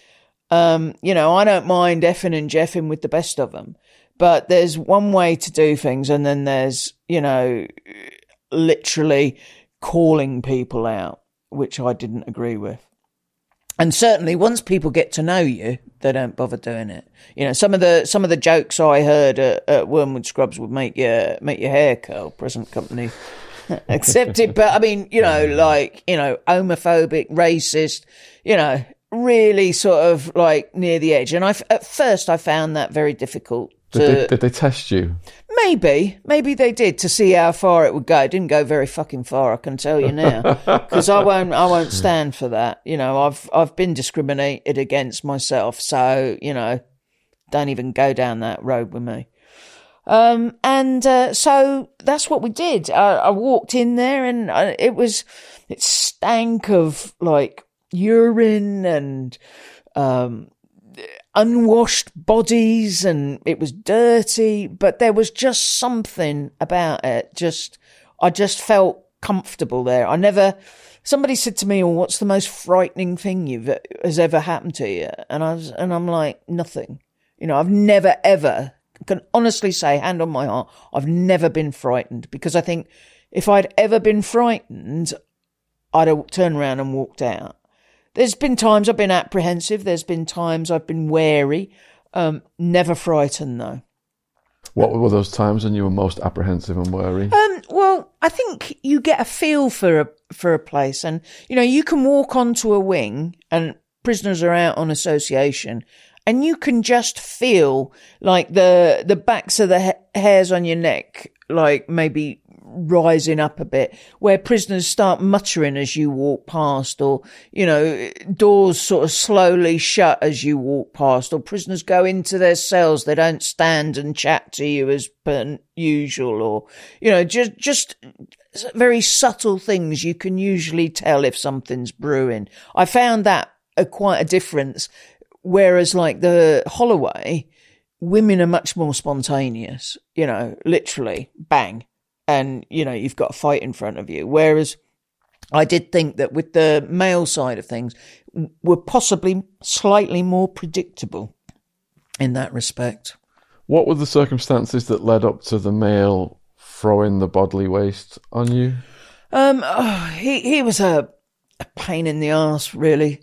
Um, he he uh, like I said, you know, you're not going to get on with with every prisoner, and um, you've got to accept that. Um, but this guy pushed it to the limit. He was very anti women. He was very anti me because I was a woman and I was a senior officer. And as I said, when I went to scrub, senior officers were like God. You know, if the SO said no, then it was absolutely don't even go there. Um, and, um, he had been particularly, um, he'd had a warning about his behavior to some of the female staff. Um, and he, he was a, he was a bit of a, what I would call pushing, he pushed the wire. So he'd, he'd stand very close to certain female staff. He'd try and intimidate them and, you know, um, make comments about, you know, their, their breasts or, or them in general or just pushing it, pushing it. And he'd made this comment about, uh, one of the female officers one day um, who'd come to me in tears, um, and I'd said, right, well, that's enough. He's, you know, he's had his warning. We're going to put him on basic, and that's what we did. You know, there is um, a a um, it's a sort of all prisoners are on a standard regime, but you can have an enhanced prisoner and you can have a basic prisoner, and a basic prisoner is just that. You know, all privileges are removed, no TV, um, no privilege visit, um, reduced spending in the canteen, um, all all those sort of what what you see as privileges and that you can earn by your behaviour are removed. You know, you're locked in your cell much more. You're not allowed to associate with other prisoners, etc., etc. Anyways, he took he took umbrage at this at this um, this decision, um, and I, as the SO, made it. I wrote him up um, said that if his behaviour still continued, he'd end up down the seg. Um, and literally, you know, read him his fortune. Um, and uh, he didn't like it. Um, and then a couple of days later, um, one of the other prisoners on the wing. I was chatting to him just about the weather and what he was up to and how his course was going. And and uh, he said to me, "Gov," he says, um, "just to be aware," he says, um, "look after yourself. Watch your back." Well, I said, "Any particular reason?" He says, "I can't say any more than that. Just watch your back, Gov." And I went, "Is it?" And he went, "Yeah." And I went, "Okay." And um, and that was that. And then um, that evening, I wasn't actually supposed to be there. I'd stayed on to do a bit of paperwork. Um, and um, I was sat down in my office, and the alarm bell on the wing had, had gone off. Now, when the alarm bell goes off on a on a wing, it echoes around. It's very audible, very loud. Um, prisoners start jeering and cheering because they see staff starting running. Um, as, and I did, you know, I came out of my office, locked the door quick, ran because the, I think the alarm was on the fours. I was on the ground floor. And as I was running, uh, down the corridor, um, from up above, I didn't see who, I didn't see when, and I didn't see where, but I felt it was, um, well, I was potted. And uh, as I said earlier, it's a mixture of urine and feces that has been shook up and kept for a couple of days. Um, and next thing I was just covered. Um, and, um, you know, it's, it's done to humiliate. It's done to, you know, as a, as a sort of almost like a retribution. Um, and, um, other staff were coming onto the wing who'd heard the alarm around, from around the jail and, um, the duty governor came on, took one look at me and said, come on, we need to get you a new uniform. And he took me off to the uniform stores, got me a new uniform. I went to the uh, gym um, where the PEIs have uh, their own showers and that, and went and had a shower, put a new uniform on, and went straight back to the wing. I knew it was him. I, I, I knew it. I didn't have any proof, but I knew it was him. And um, I had him taken to the seg. He, you know, he, he didn't he didn't fight. He didn't. He knew exactly. And then um, he was shipped out to a prison up north. Wow. So um, yeah, I mean, it wasn't a pleasant experience. There was no no way around it. Um, but it happened, and you know, thank God it was only the once. So. One of your chapters, the boy who cried wolf. Who was that? Ah, the boy who cried wolf. You're gonna have to remind me on that chapter, short, because I can't remember. Oh, I'm just shooting off the hip here as well. Um, who are the characters you met in the earlier um, Scrubs? Um, well, uh, the the boy who cried wolf. I don't remember that chapter. You know, Chapter it's my 17. bloody book. Chapter 17. Is it really? God, I have to read my book again. I got a copy around. Oh, yeah, it's upstairs. Um, oh, gosh, I really don't know what that is. who, who are the other memorable characters? Um, well, we had uh, phones for you.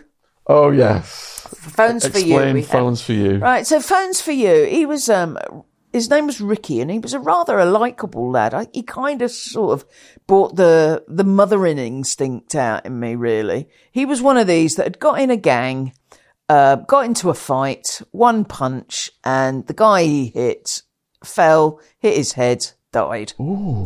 Um, and he got a life sentence for it because you know that it, it, it was that was what it was. Is it manslaughter? Yes, but manslaughter does carry a, a life sentence as well. So he, he, he was doing life. He had a, about a 15 year tariff. It wasn't a huge tariff in comparison to some of them, but he was rather a likable chap.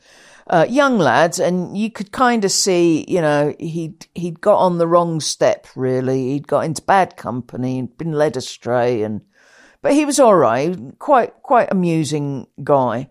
But we called him Phones for You because love him. He he liked to try and supply phones, but he had the most ridiculous hiding places in his cell for phones that we all knew. so every couple of weeks we'd go in, search his cell, and we'd find three or four mobile phones. Of course, they're illegal in jail, um, and he'd get sent to the seg um, for usually two weeks at a time go down the seg, take his budgie with him, and off he'd go. Budgie. yeah, lifers at that time were were allowed budgies. Um, it did make me laugh because some of them were very big birds, and I and I sh- couldn't see how like a parakeet was the same same size as a budgie, but. Um, anyways, it stopped in about 2007, but everybody who was then um, had a bird was allowed to keep it until obviously it died. Um, and um, so that was that was um, phones for you. Um, but he got, he, he got busted, didn't he? yeah, several times, several times for for hiding phones and keeping phones, and you know, we we did a we he had his personal officer because all lifers had a had a personal officer. His personal officer did a lot of work with him to try and get him away from this supplying of mo because basically he was being used by other prisoners to supply mobiles. Um, but you know, love him. He he was a nice but dim Tim. You know, he, he he couldn't see that they were just using him because they knew if he got caught with them, he'd off off he'd go to the second, and, they wouldn't. So it, it, it was a bit of a sad case, really, but um, but worth mentioning in the book, I think. So there's a reoccurring theme of how you're going to deal with the avalanche of drugs. And one of the worst parts is when a staff member gets involved in Yes. bringing it in. How did you detect that? Um, at that time, I was governor of security, um, and we set up an intelligence office which was separate to security. So all the information, because a prison is a hub of intelligence and information, um, and all the information that we gathered on a daily basis would go through the intelligence office, and it would be um, analysed by analysts, um, cross-checked, um, discussed with our police liaison. So we were we were getting very good at gathering intelligence, and as part of that um, intelligence system was our anti-corruption uh, procedures. Um, now, all staff had had anti-corruption training. All staff that came into Wormwood Scrubs, if they'd had it at the training school, once they started at Wormwood Scrubs, it was part of their induction. So, and they had to sign to say that they'd had it. So if they did turn out to be um, corrupt, we could go to court and say, look, they've had this. Here's their signature at the bottom that says that they've had it and they understood it and they had no questions on it. So it was a very valuable bit, of paper. Um, not all prisons did it.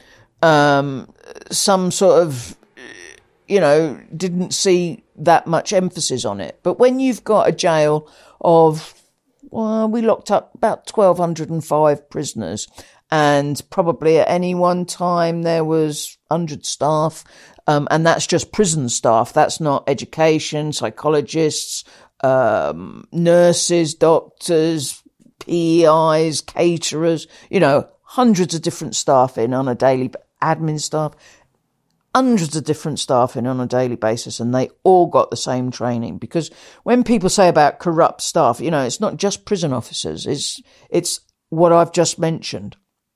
So it's all staff. So we had what I thought were were quite good anti-corruption measures. And at that time also at head office they just started an anti-corruption unit for the prison service dealing with corruption in all the jails. So you had um, somewhere where you could um, focus your your intelligence on. So every every month we had an anti-corruption meeting um, with the guys from head office, the local police liaison, uh, my intelligence staff, and my um, security manager. Here is a word from today's sponsor, Aura. If you Google someone, you can find out all kinds of personal information about them. This information is accessible because of data brokers who profit by selling your information to robocallers, telemarketers, spammers. You can use my link, https dot dot forward slash forward slash aura.com. Aura is A U R A forward slash Shaun Attwood, S H A U N A T T Wood, to try two weeks for free and see how many data brokers are sharing your info. Also linked in my description box on this YouTube version, or scan the QR code on the screen. Aura also monitors your emails and passwords to see if they were involved in a data breach and exposed on the dark web and gives you the recommendations on what to do. Aura has almost every internet safety tool you'll ever need, all inside one app. So it was always at the forefront of of your mind. Now, in in the prison system, just as you shut one door, another one will open. Scrubs had recently been um, netted. We'd got bird netting to um, be a put round the whole jail so as to uh, stop parcels being thrown over the wall because that was that was the trick was we're right next to Hammersmith Hospital right on Du Cane Road so it's right in the middle of an estate um, so it's very accept- accessible um, as a jail. So pr- people used to just wander up the side wall and throw a, a parcel of drugs over or a dead pigeon sewn up with drugs or or whatever. And um, you know we were we were picking up probably 20 25 parcels a day and that's the ones we were getting. So just think of the ones that we weren't getting. So there's a multiple of that. oh getting in. multiples. Yes literally multiples. If you weren't careful where you walked around the outside wall you know you could get lumped by something. You know myself i i i, I walked round um, the wall with um, one of my security officers, and a dead pigeon literally fell in front of me, sewn up the middle, um, stuffed with drugs. Um, but um, you know, so I took the decision. I got a bid going um, for. We had um, bird netting specialists in to literally net the whole jail. Now that happened. Um, it was a fabulous bid. Went in and we got seventy thousand pounds to do it, um, and it was worth every single penny because drugs. Uh, you know, you can imagine the effects of drugs in prison, not only on prisoners but on their families outside who are bullied, coerced, threatened to bring drugs in, etc., etc. So, um, anyways, we did that. But as I said, going back, once one door is shut, there's another one. So another one will quickly open. So we did a load of training with all staff of all um, areas in the jail um, on corruption and the fact that we've now had the jail netted, um, and this will put more pressure on staff to bring drugs in. Um, and um, to some degree, that happened. But again, because our intelligence systems were developing so quickly, we were we were poised, ready, and um, we had one member of staff that we were pretty sure was bringing drugs in. Intelligence suggested that they were. For some reason, these these staff um, trust what prisoners say. But let me tell you now, a prisoner will tell on a member of staff quicker than blink if it means that they will get out of bother. You know, do not think that prisoners are going to have your back because they will not when the chips are down. And this prisoner had been caught with a mobile phone. Now, that mobile phone was sent to um, our head office and the data on it was downloaded. Part of that data was an officer's number. And that's what started the fact that we thought this officer was corrupt. Um, she was supplying drugs, mobiles, um, on a regular basis, we believed, to various prisoners around um, her wing, which of course then were transferred around the jail. Um, and it had got to the point where we felt that we knew when she was going to do the next drop. Um, she was followed by plainclothes detectives outside the prison. Um, when she went for lunch, she'd um, asked the staff on the wing as she'd gone for lunch. She was going to the KFC. Did anybody want any? Um, and a couple of the staff had said, "Yeah, we'll have chicken and chips or whatever." And um, she'd gone to um, meet a guy in a car park. Um, had some drugs um, given to her to bring back at the bottom of this KFC bucket because she knew we had drug dogs and thought that if she masked the smell with the KFC, the dogs wouldn't wouldn't um, pick the drugs up. How wrong she was. Um, and um, we were waiting for her uh, when she came back, and um, we put the drugs dog on her, passive drugs dog called Monty on her, and he sat. And um, we said, "Is there any reason why the dog sat on you?" And she said, "No, I no idea. Um, I think somebody was smoking cannabis on the wing this morning." Yeah, heard that one several times.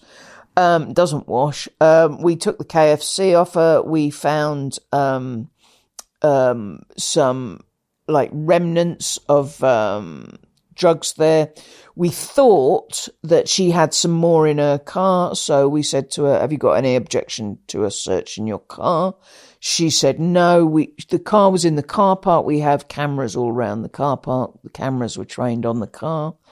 Um, we put um, an active dog in there, one that is specifically searches areas and not people." And uh, he found um, a block of cannabis like this um, straight away, near enough um, which was, I think it was tucked under the seat somewhere. She then accused us of planting it. Again, heard that one before. Um, she came to the office in the security department and uh, we made her sit there and said, We've called the police, the police are coming. We arrested her because um, a prison officer has the same um, rights as a prison, as a police officer to, to arrest somebody. Um, and um, she sat there, and all the time that she was sat there, she was demanding to go to the toilet because she said she was on her period, wouldn't let her go. Um, and um, when um, the police came, they said to me, um, Do you want her handcuffed? And I went, Absolutely, I want her handcuffed. I want her marched out of here in handcuffs. I want everybody to see her marched out in handcuffs. And that's what they did. When they put her in the back of the car, they said to her, the policewoman said to her, you know, when you get to the station, you're going to have an internal, don't you? So if you've got anything on you now that you shouldn't have, um, now's a good time to give it up. And uh, out of her mouth uh, came a, a long bit of cotton, and which she pulled up, and at the end of it was a, um, a big thing of heroin. Um, and uh, I mean, they weren't going to give her an internal at all at the police station. Ooh. Just put that out there.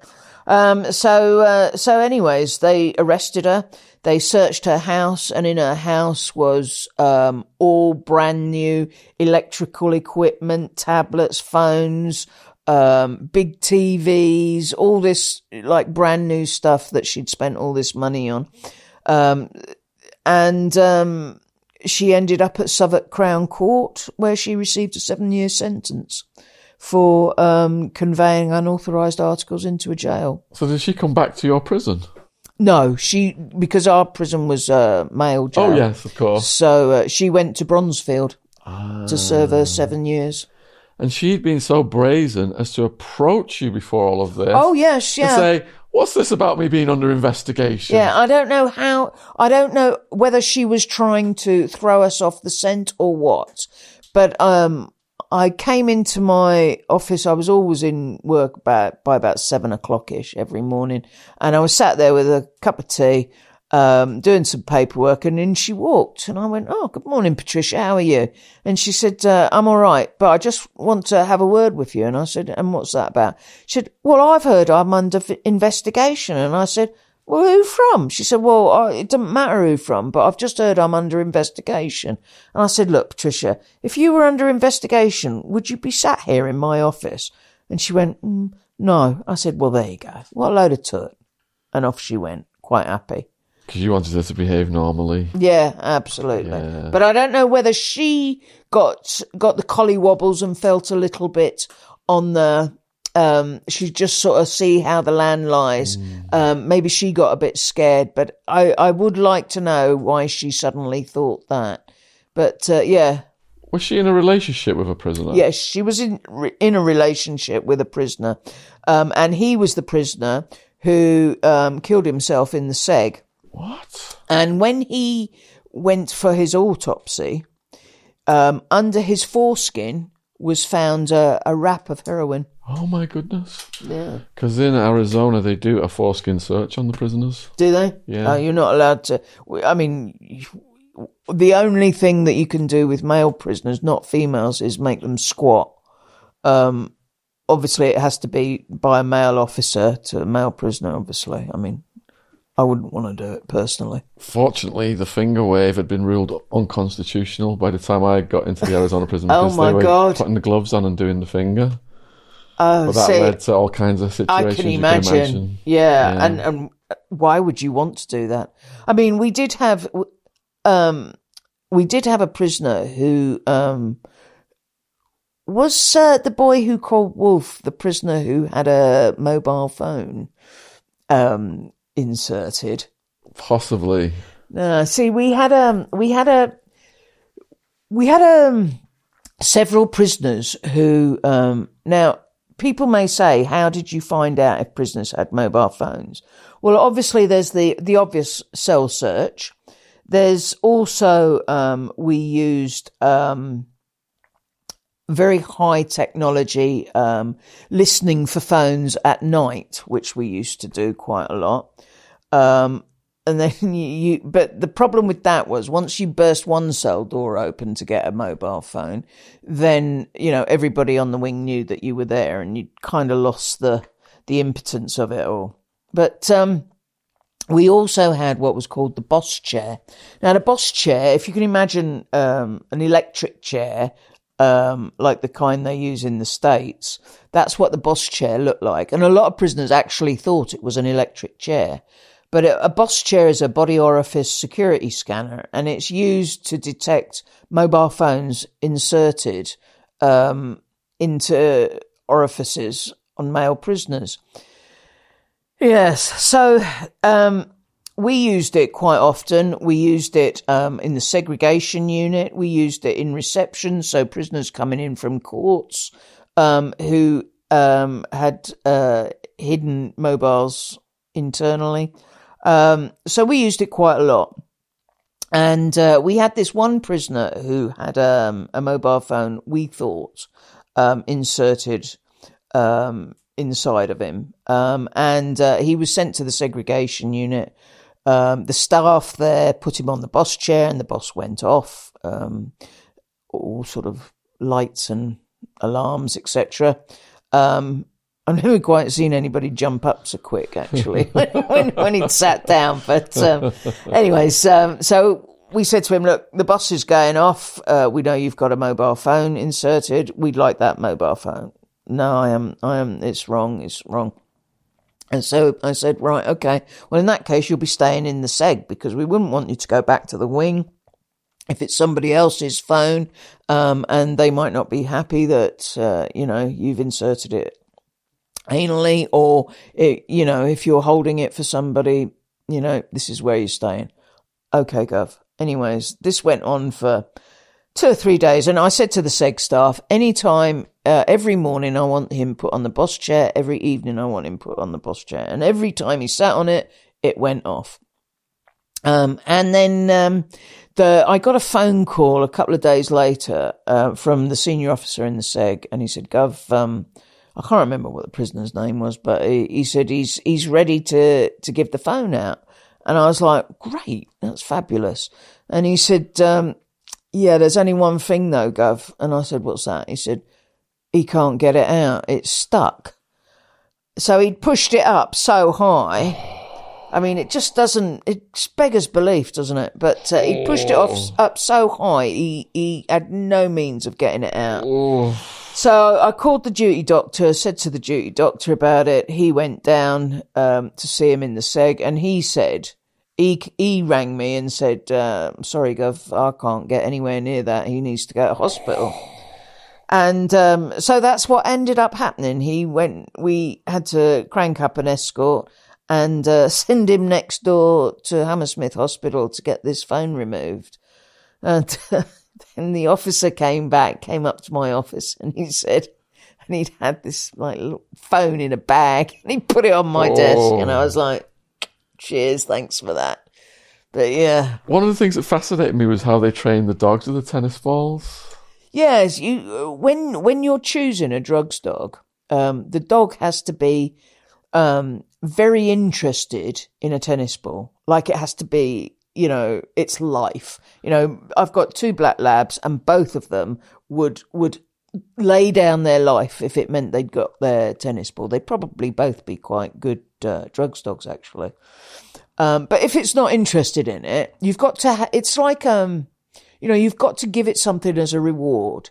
And it's got to be something that it absolutely loves above life itself.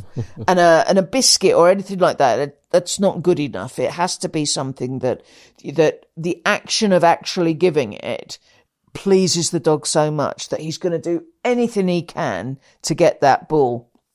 And that's how they train them. So that it begins off, they, they put, um, bit of cannabis inside a tennis ball and then they throw the ball for the dog. So he gets the smell of the tennis ball.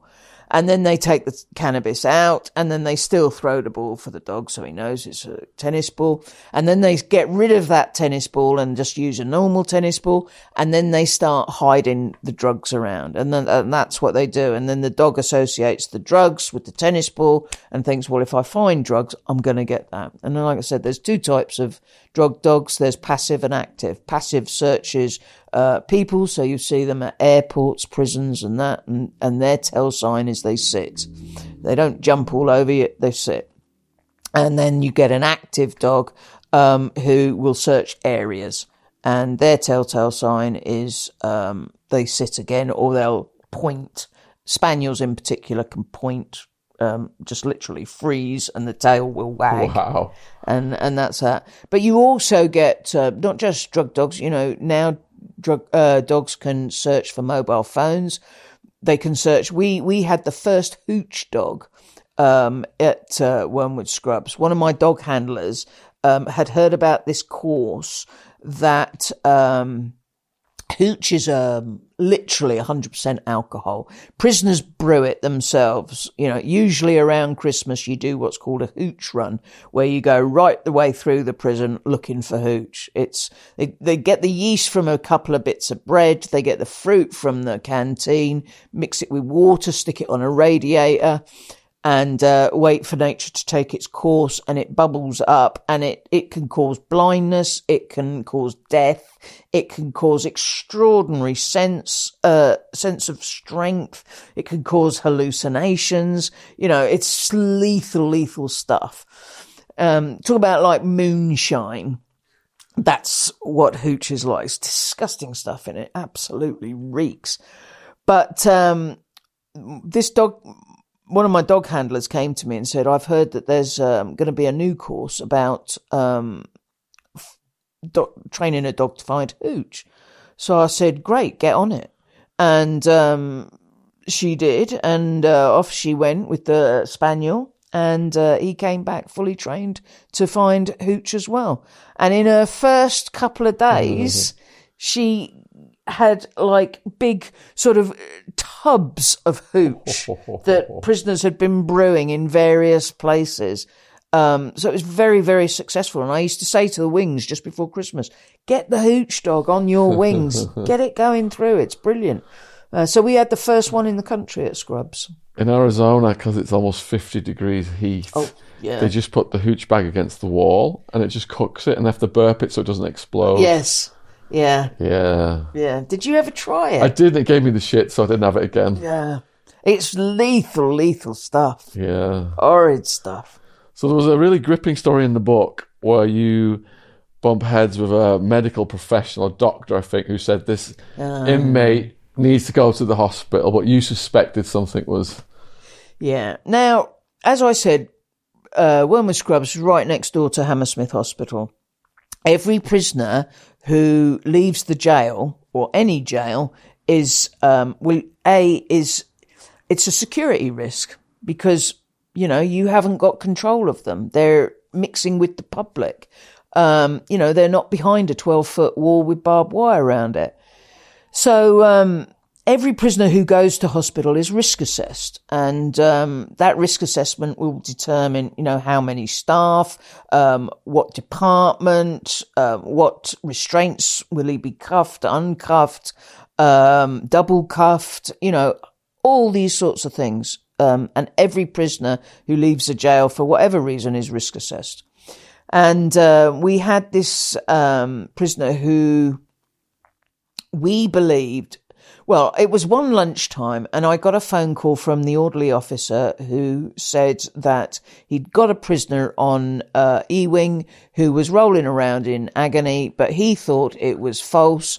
Um, and um, he got the doctor down. He was getting the doctor down to see this prisoner. So I said, "Who is it?" And he said the name of the prisoner, and um, I said, "I'll get security to have a look at it." So I phoned up security and uh, said, "Can you just have a look at this prisoner? Um, tell me if there's any sort of red flags going about." Anyways, they came back to me and said, "Yeah, we think he's going to try and, and escape from prison." Great. So, uh, anyways, uh, a couple of minutes later, I got a phone call from the duty doctor, and he said that this prisoner um, was um, had to go out to hospital, was very ill, um, and I said, "Look, you know, there's red flags flying round that this prisoner is going to try and escape." Um, I said, um, "Are you sure that he, you know, needs?" Yes, absolutely sure. And at the end of the day, you know, I can kind of understand where medics come from. You know, they look at prisoners as patients. We look at prisoners as prisoners. Um, and you know, if this guy had died and he'd refused to go out to, um, refused him to go out to hospital, I can kind of see all that. But it was just like the abruptness, the the non sort of discussion about it that I found quite difficult. Anyways, um, I said, okay. Um, and at the end of the day, you know, life, pres- preservation of life takes over security. So he, he had to go out. And I said to the orderly officer, Andy, he's going to have to go out, but we're going to have to do one hell of a risk assessment. So uh, we phoned the local police. Um, we have a direct line to the police. Um, all prisons do and uh, said, um, We have this guy going out to Hammersmith Hospital. We think that it may be um, an escape attempt. Um, is there any way you can send a car? And they said, No, we're far too busy, but we'll send a patrol car to go past. I said, Okay. Uh, I phoned the Hammersmith uh, security department, said, We've got a very risque prisoner coming out. Don't give them any details, just to say that if you could like be about there, that would be great. Okay. Um, phoned the head of security for Hammersmith Hospital and told her that we had grave concerns about this prisoner. She um, she took that on board. So we put the escort up. Usual escort is uh, two staff and one prisoner. Uh, but we put it up to three staff that he'll be double handcuffed. So that's like that. And then handcuffed again to an officer. Um, and, um, even though he, they'd called the ambulance, but even the ambulance men said, we're not sure that this is kosher. Um, which, you know, kind of just made things worse. So, anyways, they agreed to take him next door. Um, and literally five minutes later, I got the call that I dreaded to hear was that there'd been an armed um, escape. The prisoner had gone. The staff had been held up with a gun in their faces um, for the cuff key. Um, and, um, you know, everybody was in, in bits. And myself and my boss literally ran from Wormwood Scrubs to Hammersmith Hospital next door. Literally, that's what we did. We ran. Um, and um, when we got there, the ambulance woman was a complete wreck, crying, nervous, uh, shaking. You know, she was she was nearly hysterical. Um, my staff, two of them were okay, but clearly shaken up. The third was just in bits. Um, what can you say to them? You know, what do you say to them? We, you know, they were saying, "Well, we're really sorry, Gov. We, they, he had a gun. And I'm like, you know, you did absolutely the right thing. You know, you don't hang about. Here's the keys, take them.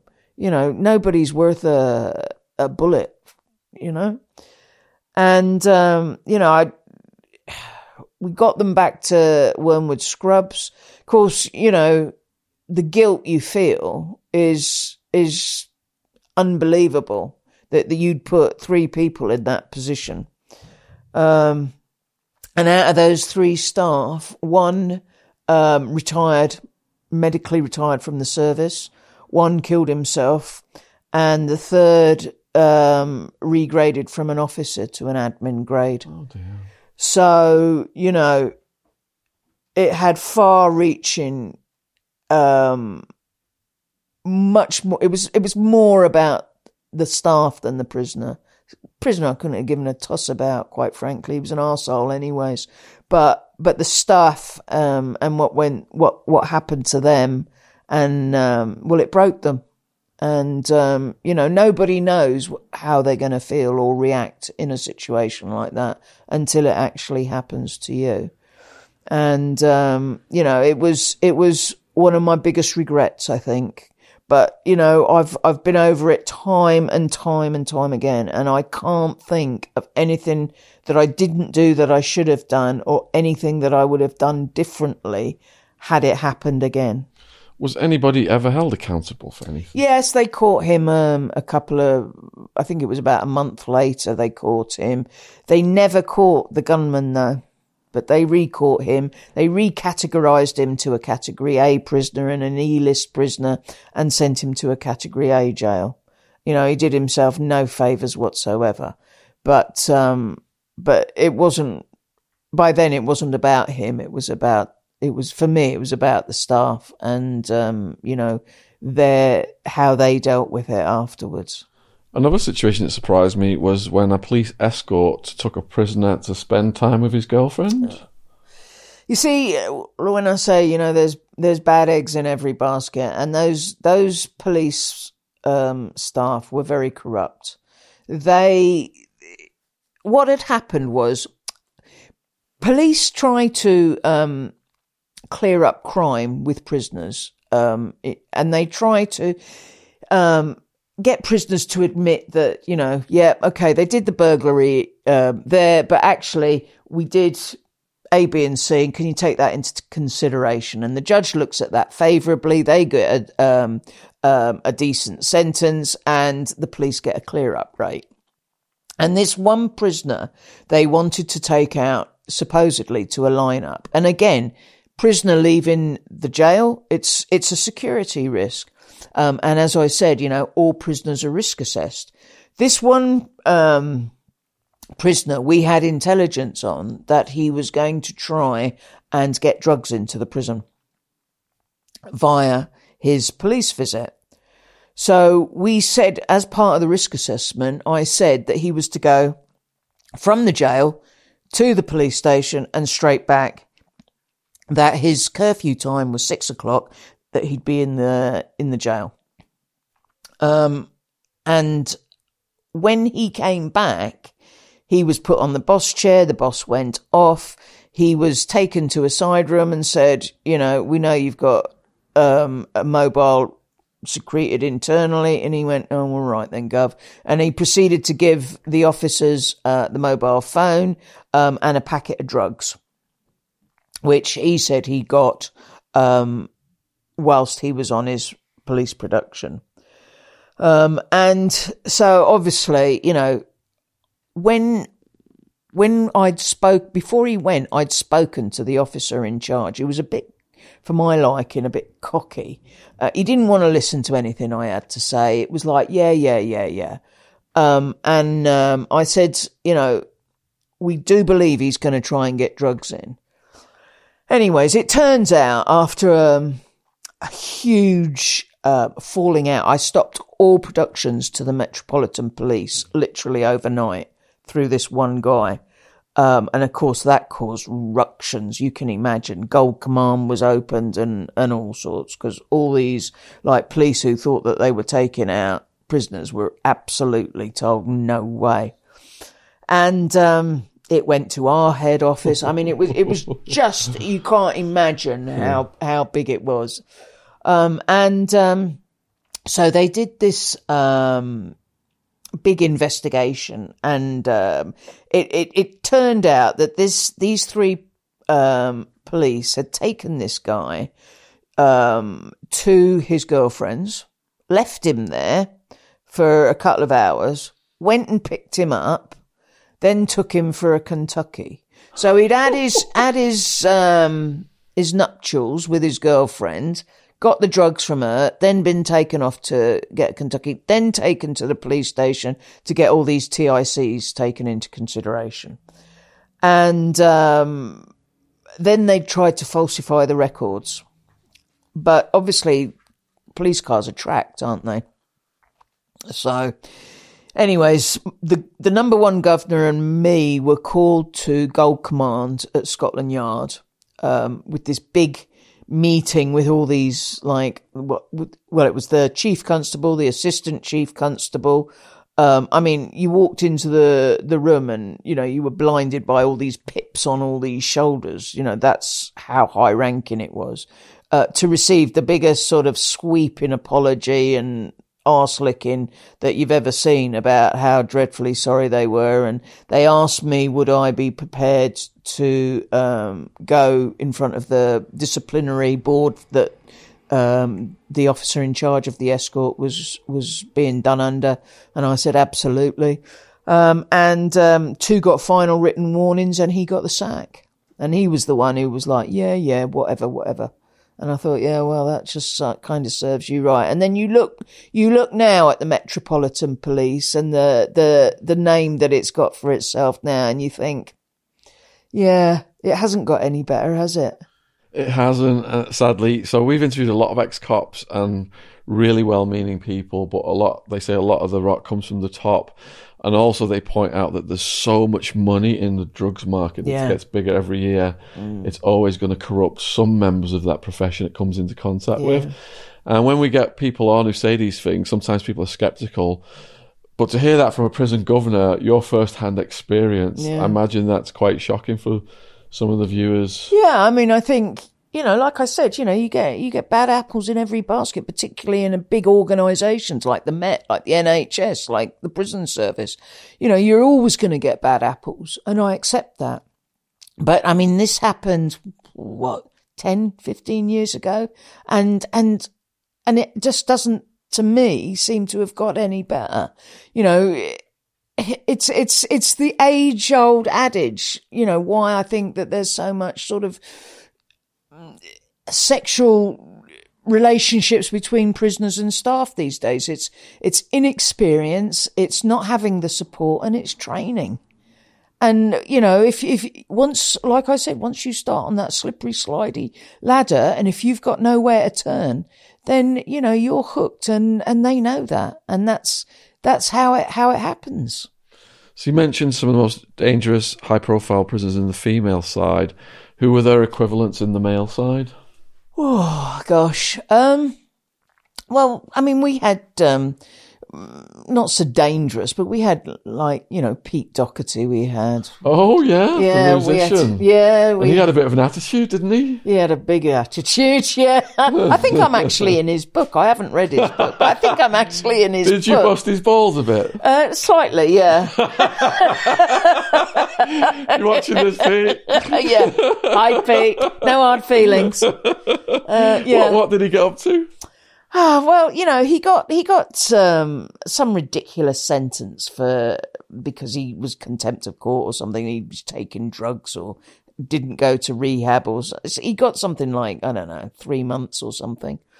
And to anybody who's been addicted to drugs, there is not a lot you can do with somebody in three months. Bearing in mind he was only going to do six weeks. You know, there's not a lot you can do with people serving such a short sentence. Um, and it's it, to my mind, it's bet it would be better to put those sort of people in the community in drug rehabs. You know, prison is not the place for them. But obviously, he got the sentence from the from the judge, and uh, we had him at Scrubs. And um, you know, again, it's like flies to shit. Once you have somebody who is well known, that's it. You know, he's seen by every Tom, Dick, and Harriet you know it's it's it's like you know he's he's just all these prisoners know staff know. So i used to keep his record in my office so that nobody could get hold of it and send like you know pictures to the media shocker um or, or things like that.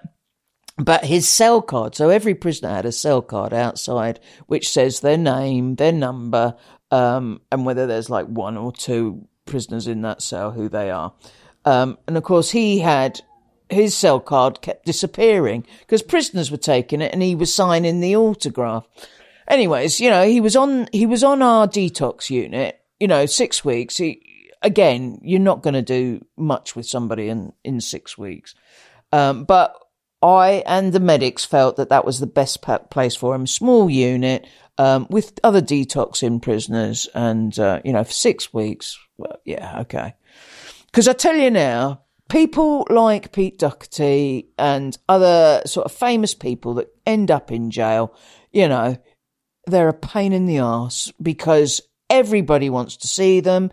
They still think that they're outside being famous when actually you're a prisoner with a number. Um, and, you know, they're quite hard work to manage. But Pete Doherty was all right to begin with. He was up on the detox unit. We knew he was signing autographs and God knows what for prisoners. Great. Um, but um, then um, I came into work on a Sunday, and I think it was the News of the World, or it might have been the Sun, one of the two um, interesting papers, um, had a picture of Pete Doherty um, smoking a joint on the detox oh. unit, taken by a prisoner with a mobile phone. Oh. And you just think, oh, crap. You know, all you've tried to do is look after this guy. And you know that's that's literally like just blown all of that out the water. Because of course the public are up in arms. You know there's prisoners smoking drugs in a jail. There's prisoners on a phone in a jail. You know there's Pete Doherty in the middle of it all in jail. You know and you think oh god it's just that that day the phone didn't stop ringing you know from all and sundry from you know the governor was fuming everybody was like and it was an absolute and i thought well fuck this. So i went up to the detox unit with my um, security manager and said right pete pack your stuff. You're moving down to the seg. You can stay down there for the next six weeks. Uh, good order and discipline. Um, down you stay um, until you walk out the gate. Did he go willingly yeah, well, he weren't going to put up a fight, was he? You know, I mean, he, he was many things, but he weren't that that brave, I don't think. Um, so he, he muttered a few things, and um, we took him down the down the seg, um, and um, and that's where he stayed. So nobody could really get to him then. Nobody could supply him his drugs, and uh, he didn't end up in the in the sun anymore. You know. What about high profile killers? Um, we we did have um, a few, but I mean, we had they were more sort of known locally rather than nationally. I mean, you know, Wormwood Scrubs has had the likes of Dennis Nilsen, uh, you know, Peter Sutcliffe. It's it's had those guys in it, not since when I was there, obviously, but you know, it's it's had all those those guys in. We had Charlie Bronson at, at some stage, you know, but the the the the serial killers and the killers that we had weren't so well known generally as as as maybe sort of you know the big cat A jails would have had. What were your interactions with Charlie Bronson? Oh, I I didn't. He wasn't there when I was there, thankfully. So over your career then, because you started when was it? Eighty six. Did you see a rise of the drug gangs? Yes, and a different kind of prisoner. Mm. You know, what I call like um like an old con. I mean, I don't use the word convict, I don't use the word um inmate, I use the word prisoner. But what I call a, you know, an old lag, like your your sort of Ronnie Barker sort of, you know, prisoners type kind of went out, out, out the, out the door and, and in came like the gangs and the, um, you know, the, the, the very sort of the serious drug gangs, serious traffickers, um, you know, th- those sorts of, of, of people who, who, and the age seemed to come down. So there were younger people in jail we had also, at one point, I think Scrubs had something like 85% foreign national prisoners. So we had a, because we covered Heathrow Airport, we had an awful lot of people coming over here, bringing, trying to bring drugs in that obviously went straight to Wormwood Scrubs. So definitely the rise of drugs um, because a, a prison is, is a mirror of society. Did you see the growth of the Muslim prison population? Without a doubt, to a point where um, I mean, the Muslim faith is is the highest or the quickest growing faith in the world, I think. Um, and it certainly was at Scrubs. I mean, at one point we had to split the Muslim service because it was just far too large to have um, all the Muslim prisoners in one place at one time. It was impossible to to manage. Um, so we split it into two. I mean, I don't know what it is now, I, whether they've even had to split it even further. So half would use the gym and half would use the, the C of E church. So did you ever see drug gang rivalries r- roll over into the prison system with inmates, or were there even riots where gangs were going at each other? Oh, without a doubt, without a doubt, gangs gangs were um, because obviously West London. So there was the West London gang. There was um, QPR fans. Then there was the Chelsea Headhunters that we had in some of them. You know, there were all these sorts of um, leftish, rightish. You know, very difficult to manage, but you have to manage them as as as easily and as um, safely as you possibly can. And I think that's that is the the key to it is is how do you do that? So did you have to keep them separate? Um not like we had to keep the IRAs separate, but we did have to monitor them for definite. Were the moments where they got access and it all kicked off? Um well in the main they both sort of relatively got on. But I say got on with sort of like tongue in cheek. I mean, they they put up with each other, you know. But it wouldn't. It often wouldn't take much for it all to spark up. Usually on the exercise yard in the middle, where it was surrounded by other people. So you had like very very difficult for staff to get through a lot of prisoners at, at a time. But yeah, and, and and also you know big gatherings of prisoners, whether there's you know uh, Muslim service or C of E service. At one stage, like anybody of any religion could go to a C of E service, but we stopped that. And it then had to be if you were C of E, you went to C of E. If you were RC, you went to RC. If you wanted to change religion, we'll crack on. You applied in the normal way. So, what was the worst prisoner on prisoner violence you encountered? Uh, prisoner on prisoner was probably. Um, oh dear, I mean, I've I've seen I've seen lots of slashings, stabbings. Um, somebody got hit on the head with a HP sauce bottle. Um, I saw somebody get. Um, they sell, um, or they did. I don't know whether they still do. Tins of tuna. And, um, you know, if you, with a tin opener, take the top of a can off, you've got a serrated edge. I've seen somebody get cut from there round to about Ooh. there. Um, I saw, um, and of course, like with, with, um, you know, anything can be used as a weapon. You know, you say, well, why did they have tuna? But you know you can you can sharpen anything from a plastic spoon. You know you can sharpen the end to a point and make a make a like a dagger with it or shank or whatever. What about juggings? Juggings? What's what's a jugging? boiling the water the sugar oh, in the, it the, yeah.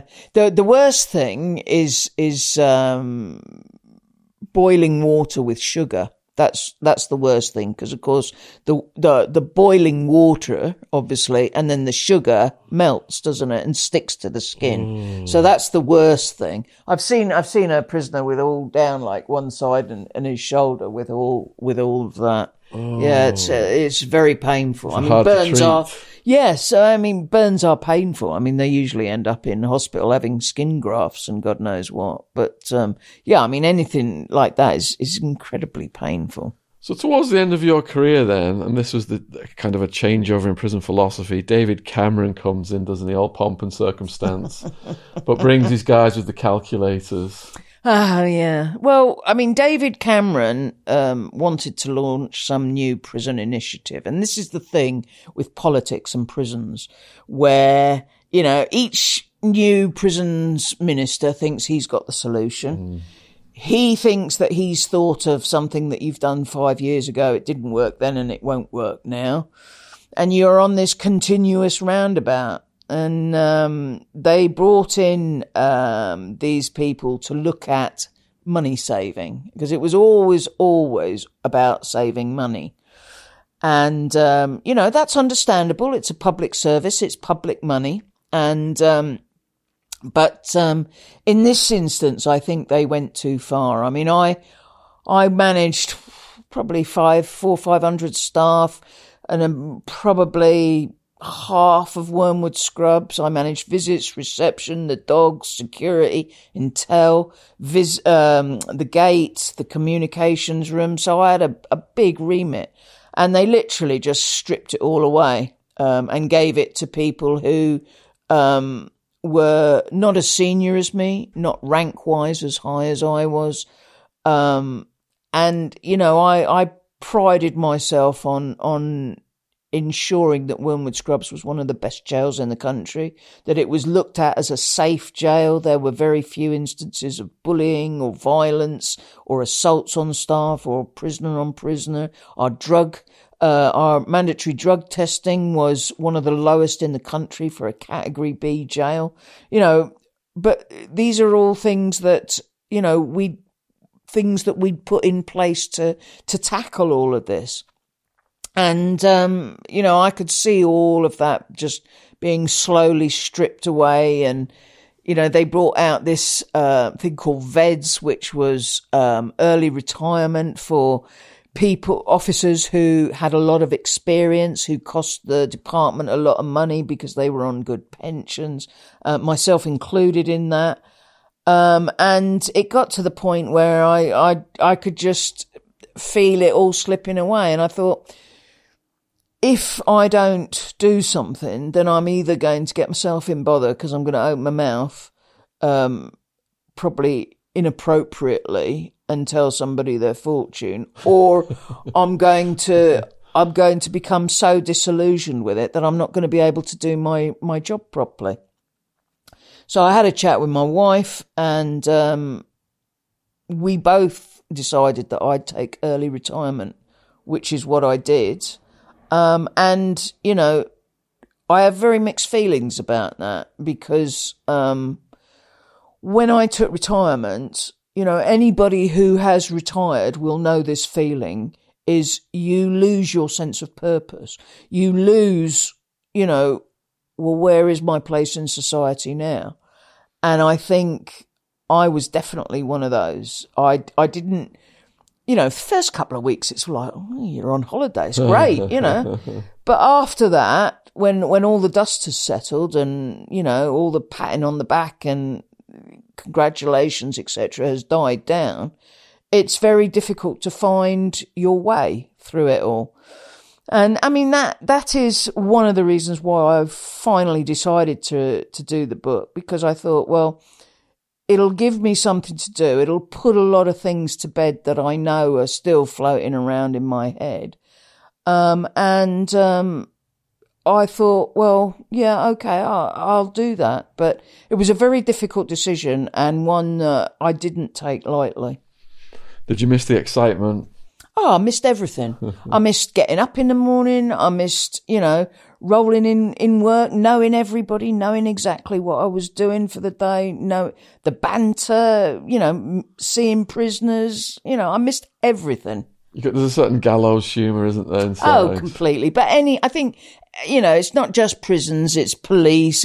You know, people, people who work in jobs like that, they see things on a daily basis that many people don't see in a lifetime. And I think you've got to have some way to deal with that. And whether that's a gallows humor then or not, you know, that is each individual's way of dealing with it. But yeah, I mean, uh, you know, I've, I've seen it many times and I've been part of it many times.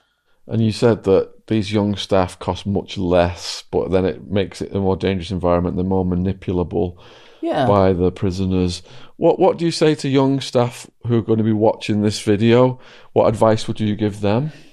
Um, what advice? Don't do it. No, no. I, you know, it, it can be a great career. When I joined the prison service, it was a career and I looked at it as a career for life. Nowadays, you know, the turnover of staff is so high. Um, it's, it's, it's a shame really because it can be a very rewarding job, you know. And if you help one prisoner to to sort himself out or herself out and and you know go on to lead a useful and law abiding life, then you've done a good job. And I think that was the worthwhile part of of the job. It can be very very rewarding. Can also be a pain in the ass, but what job can't, you know? And I think if you remember that there is always that line, just don't cross that line. And you had a warning for them about helping prisoners bring in Chinese takeaways. Oh, the well, yeah. Well, it was it was um we had um an Indian officer on my wing and every lunchtime, every morning his mother would pack him up um a fabulous vegetable curry and um paratha, all homemade. It was beautiful and he used to share it with all the staff.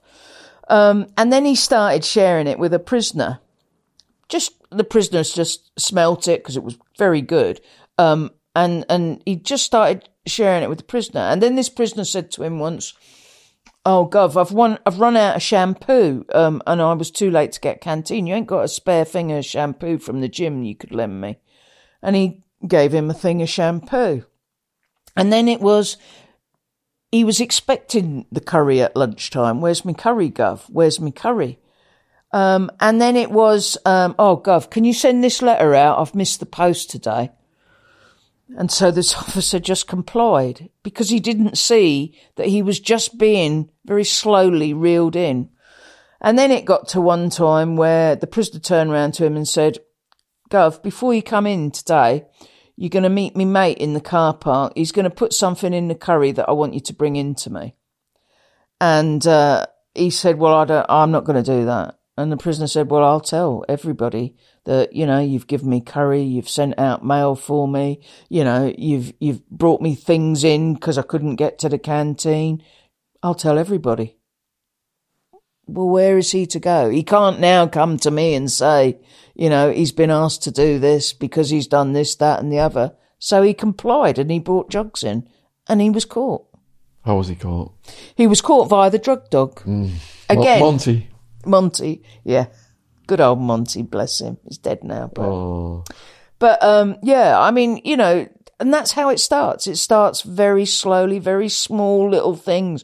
But two things: prisoners have time on their hands to think of how to reel you in, where you're looking different from everybody else, where your uniform, you know, you wear your keys hanging out when they should be hidden away, or you've got a dog chain for a key um, keychain and not a proper keychain that snaps if you get strangled by, you know, all these slight little things prisoners look for and they look to, to pick up and manipulate you into, into doing what they want to do.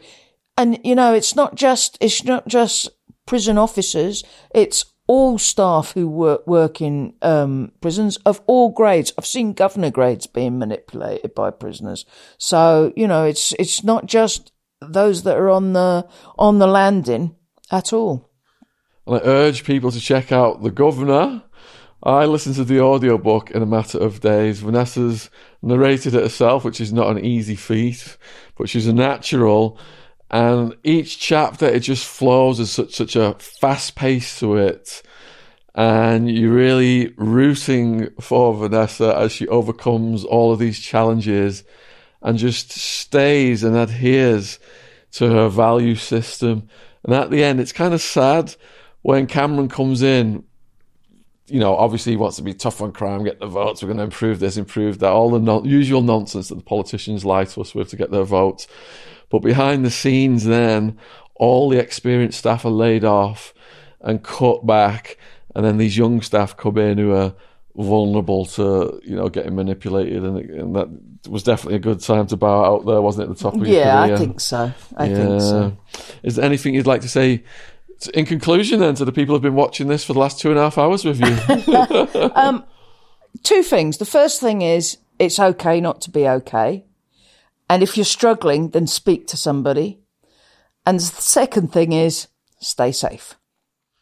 So the links for Vanessa's book are in the description box below this video, and the socials are down there as well. So please go and support her on Instagram and Twitter. You can reach out and comment and message down there as well. Huge thank you for watching this. Let us know in the comments what you thought, and most importantly, huge thank you for you for sharing Thank you, your story so charismatically. Well done. Thank you very much. Fantastic. Thank you. Cheers.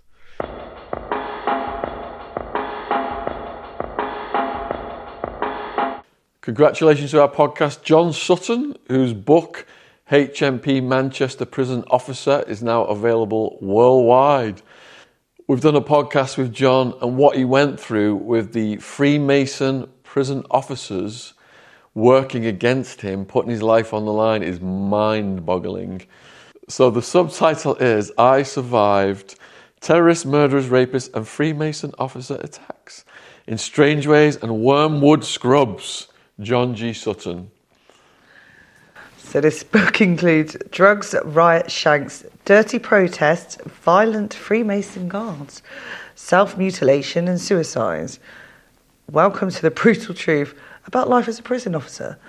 So with a career spanning 10 years inside of the walls of Britain's most infamous prisons, Manchester Strangeways and London's Wormwood Scrubs, John Sutton has experienced it all.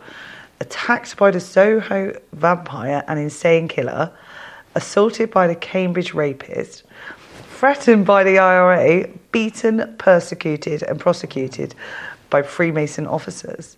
John Sutton survived to reveal the hard hitting truth in his jaw dropping memoir.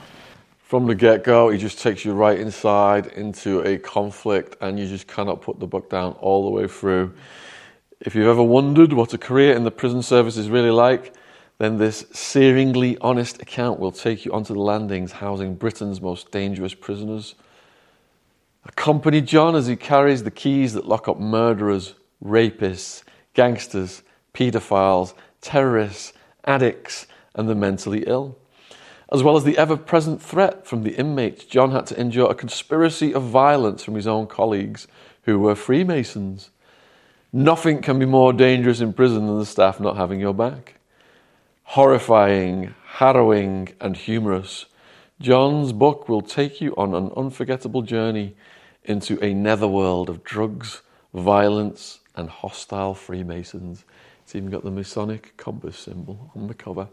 So check it out, available worldwide. John Sutton's book, HMP Manchester Prison Officer. It's an ebook, paperback, and audiobook. I kill you! I uh, yeah! A knife and a kosh and all that, like yeah! And he's looking at me, and we went white, and then he was gone, like. What is it about a tough guy that fascinates us? Imagine I'm hearing that, I'm thinking I'm not going down today. If I go down today, yeah, I'm dead. We're bringing you the very best of our interviews with Britain's hardest men. They made the mistake of bringing billy clubs, iron bars, and knives to a gunfight. No Rules Fighter Bash, Stephen the Devil French, and my best friend, Wild Man. Over two hours of terrifying tales of punch ups, stabbings, That's what happens in that world. You you leave people long enough, they get enough rope chain themselves. attempted murders, and exceptional all round hardness.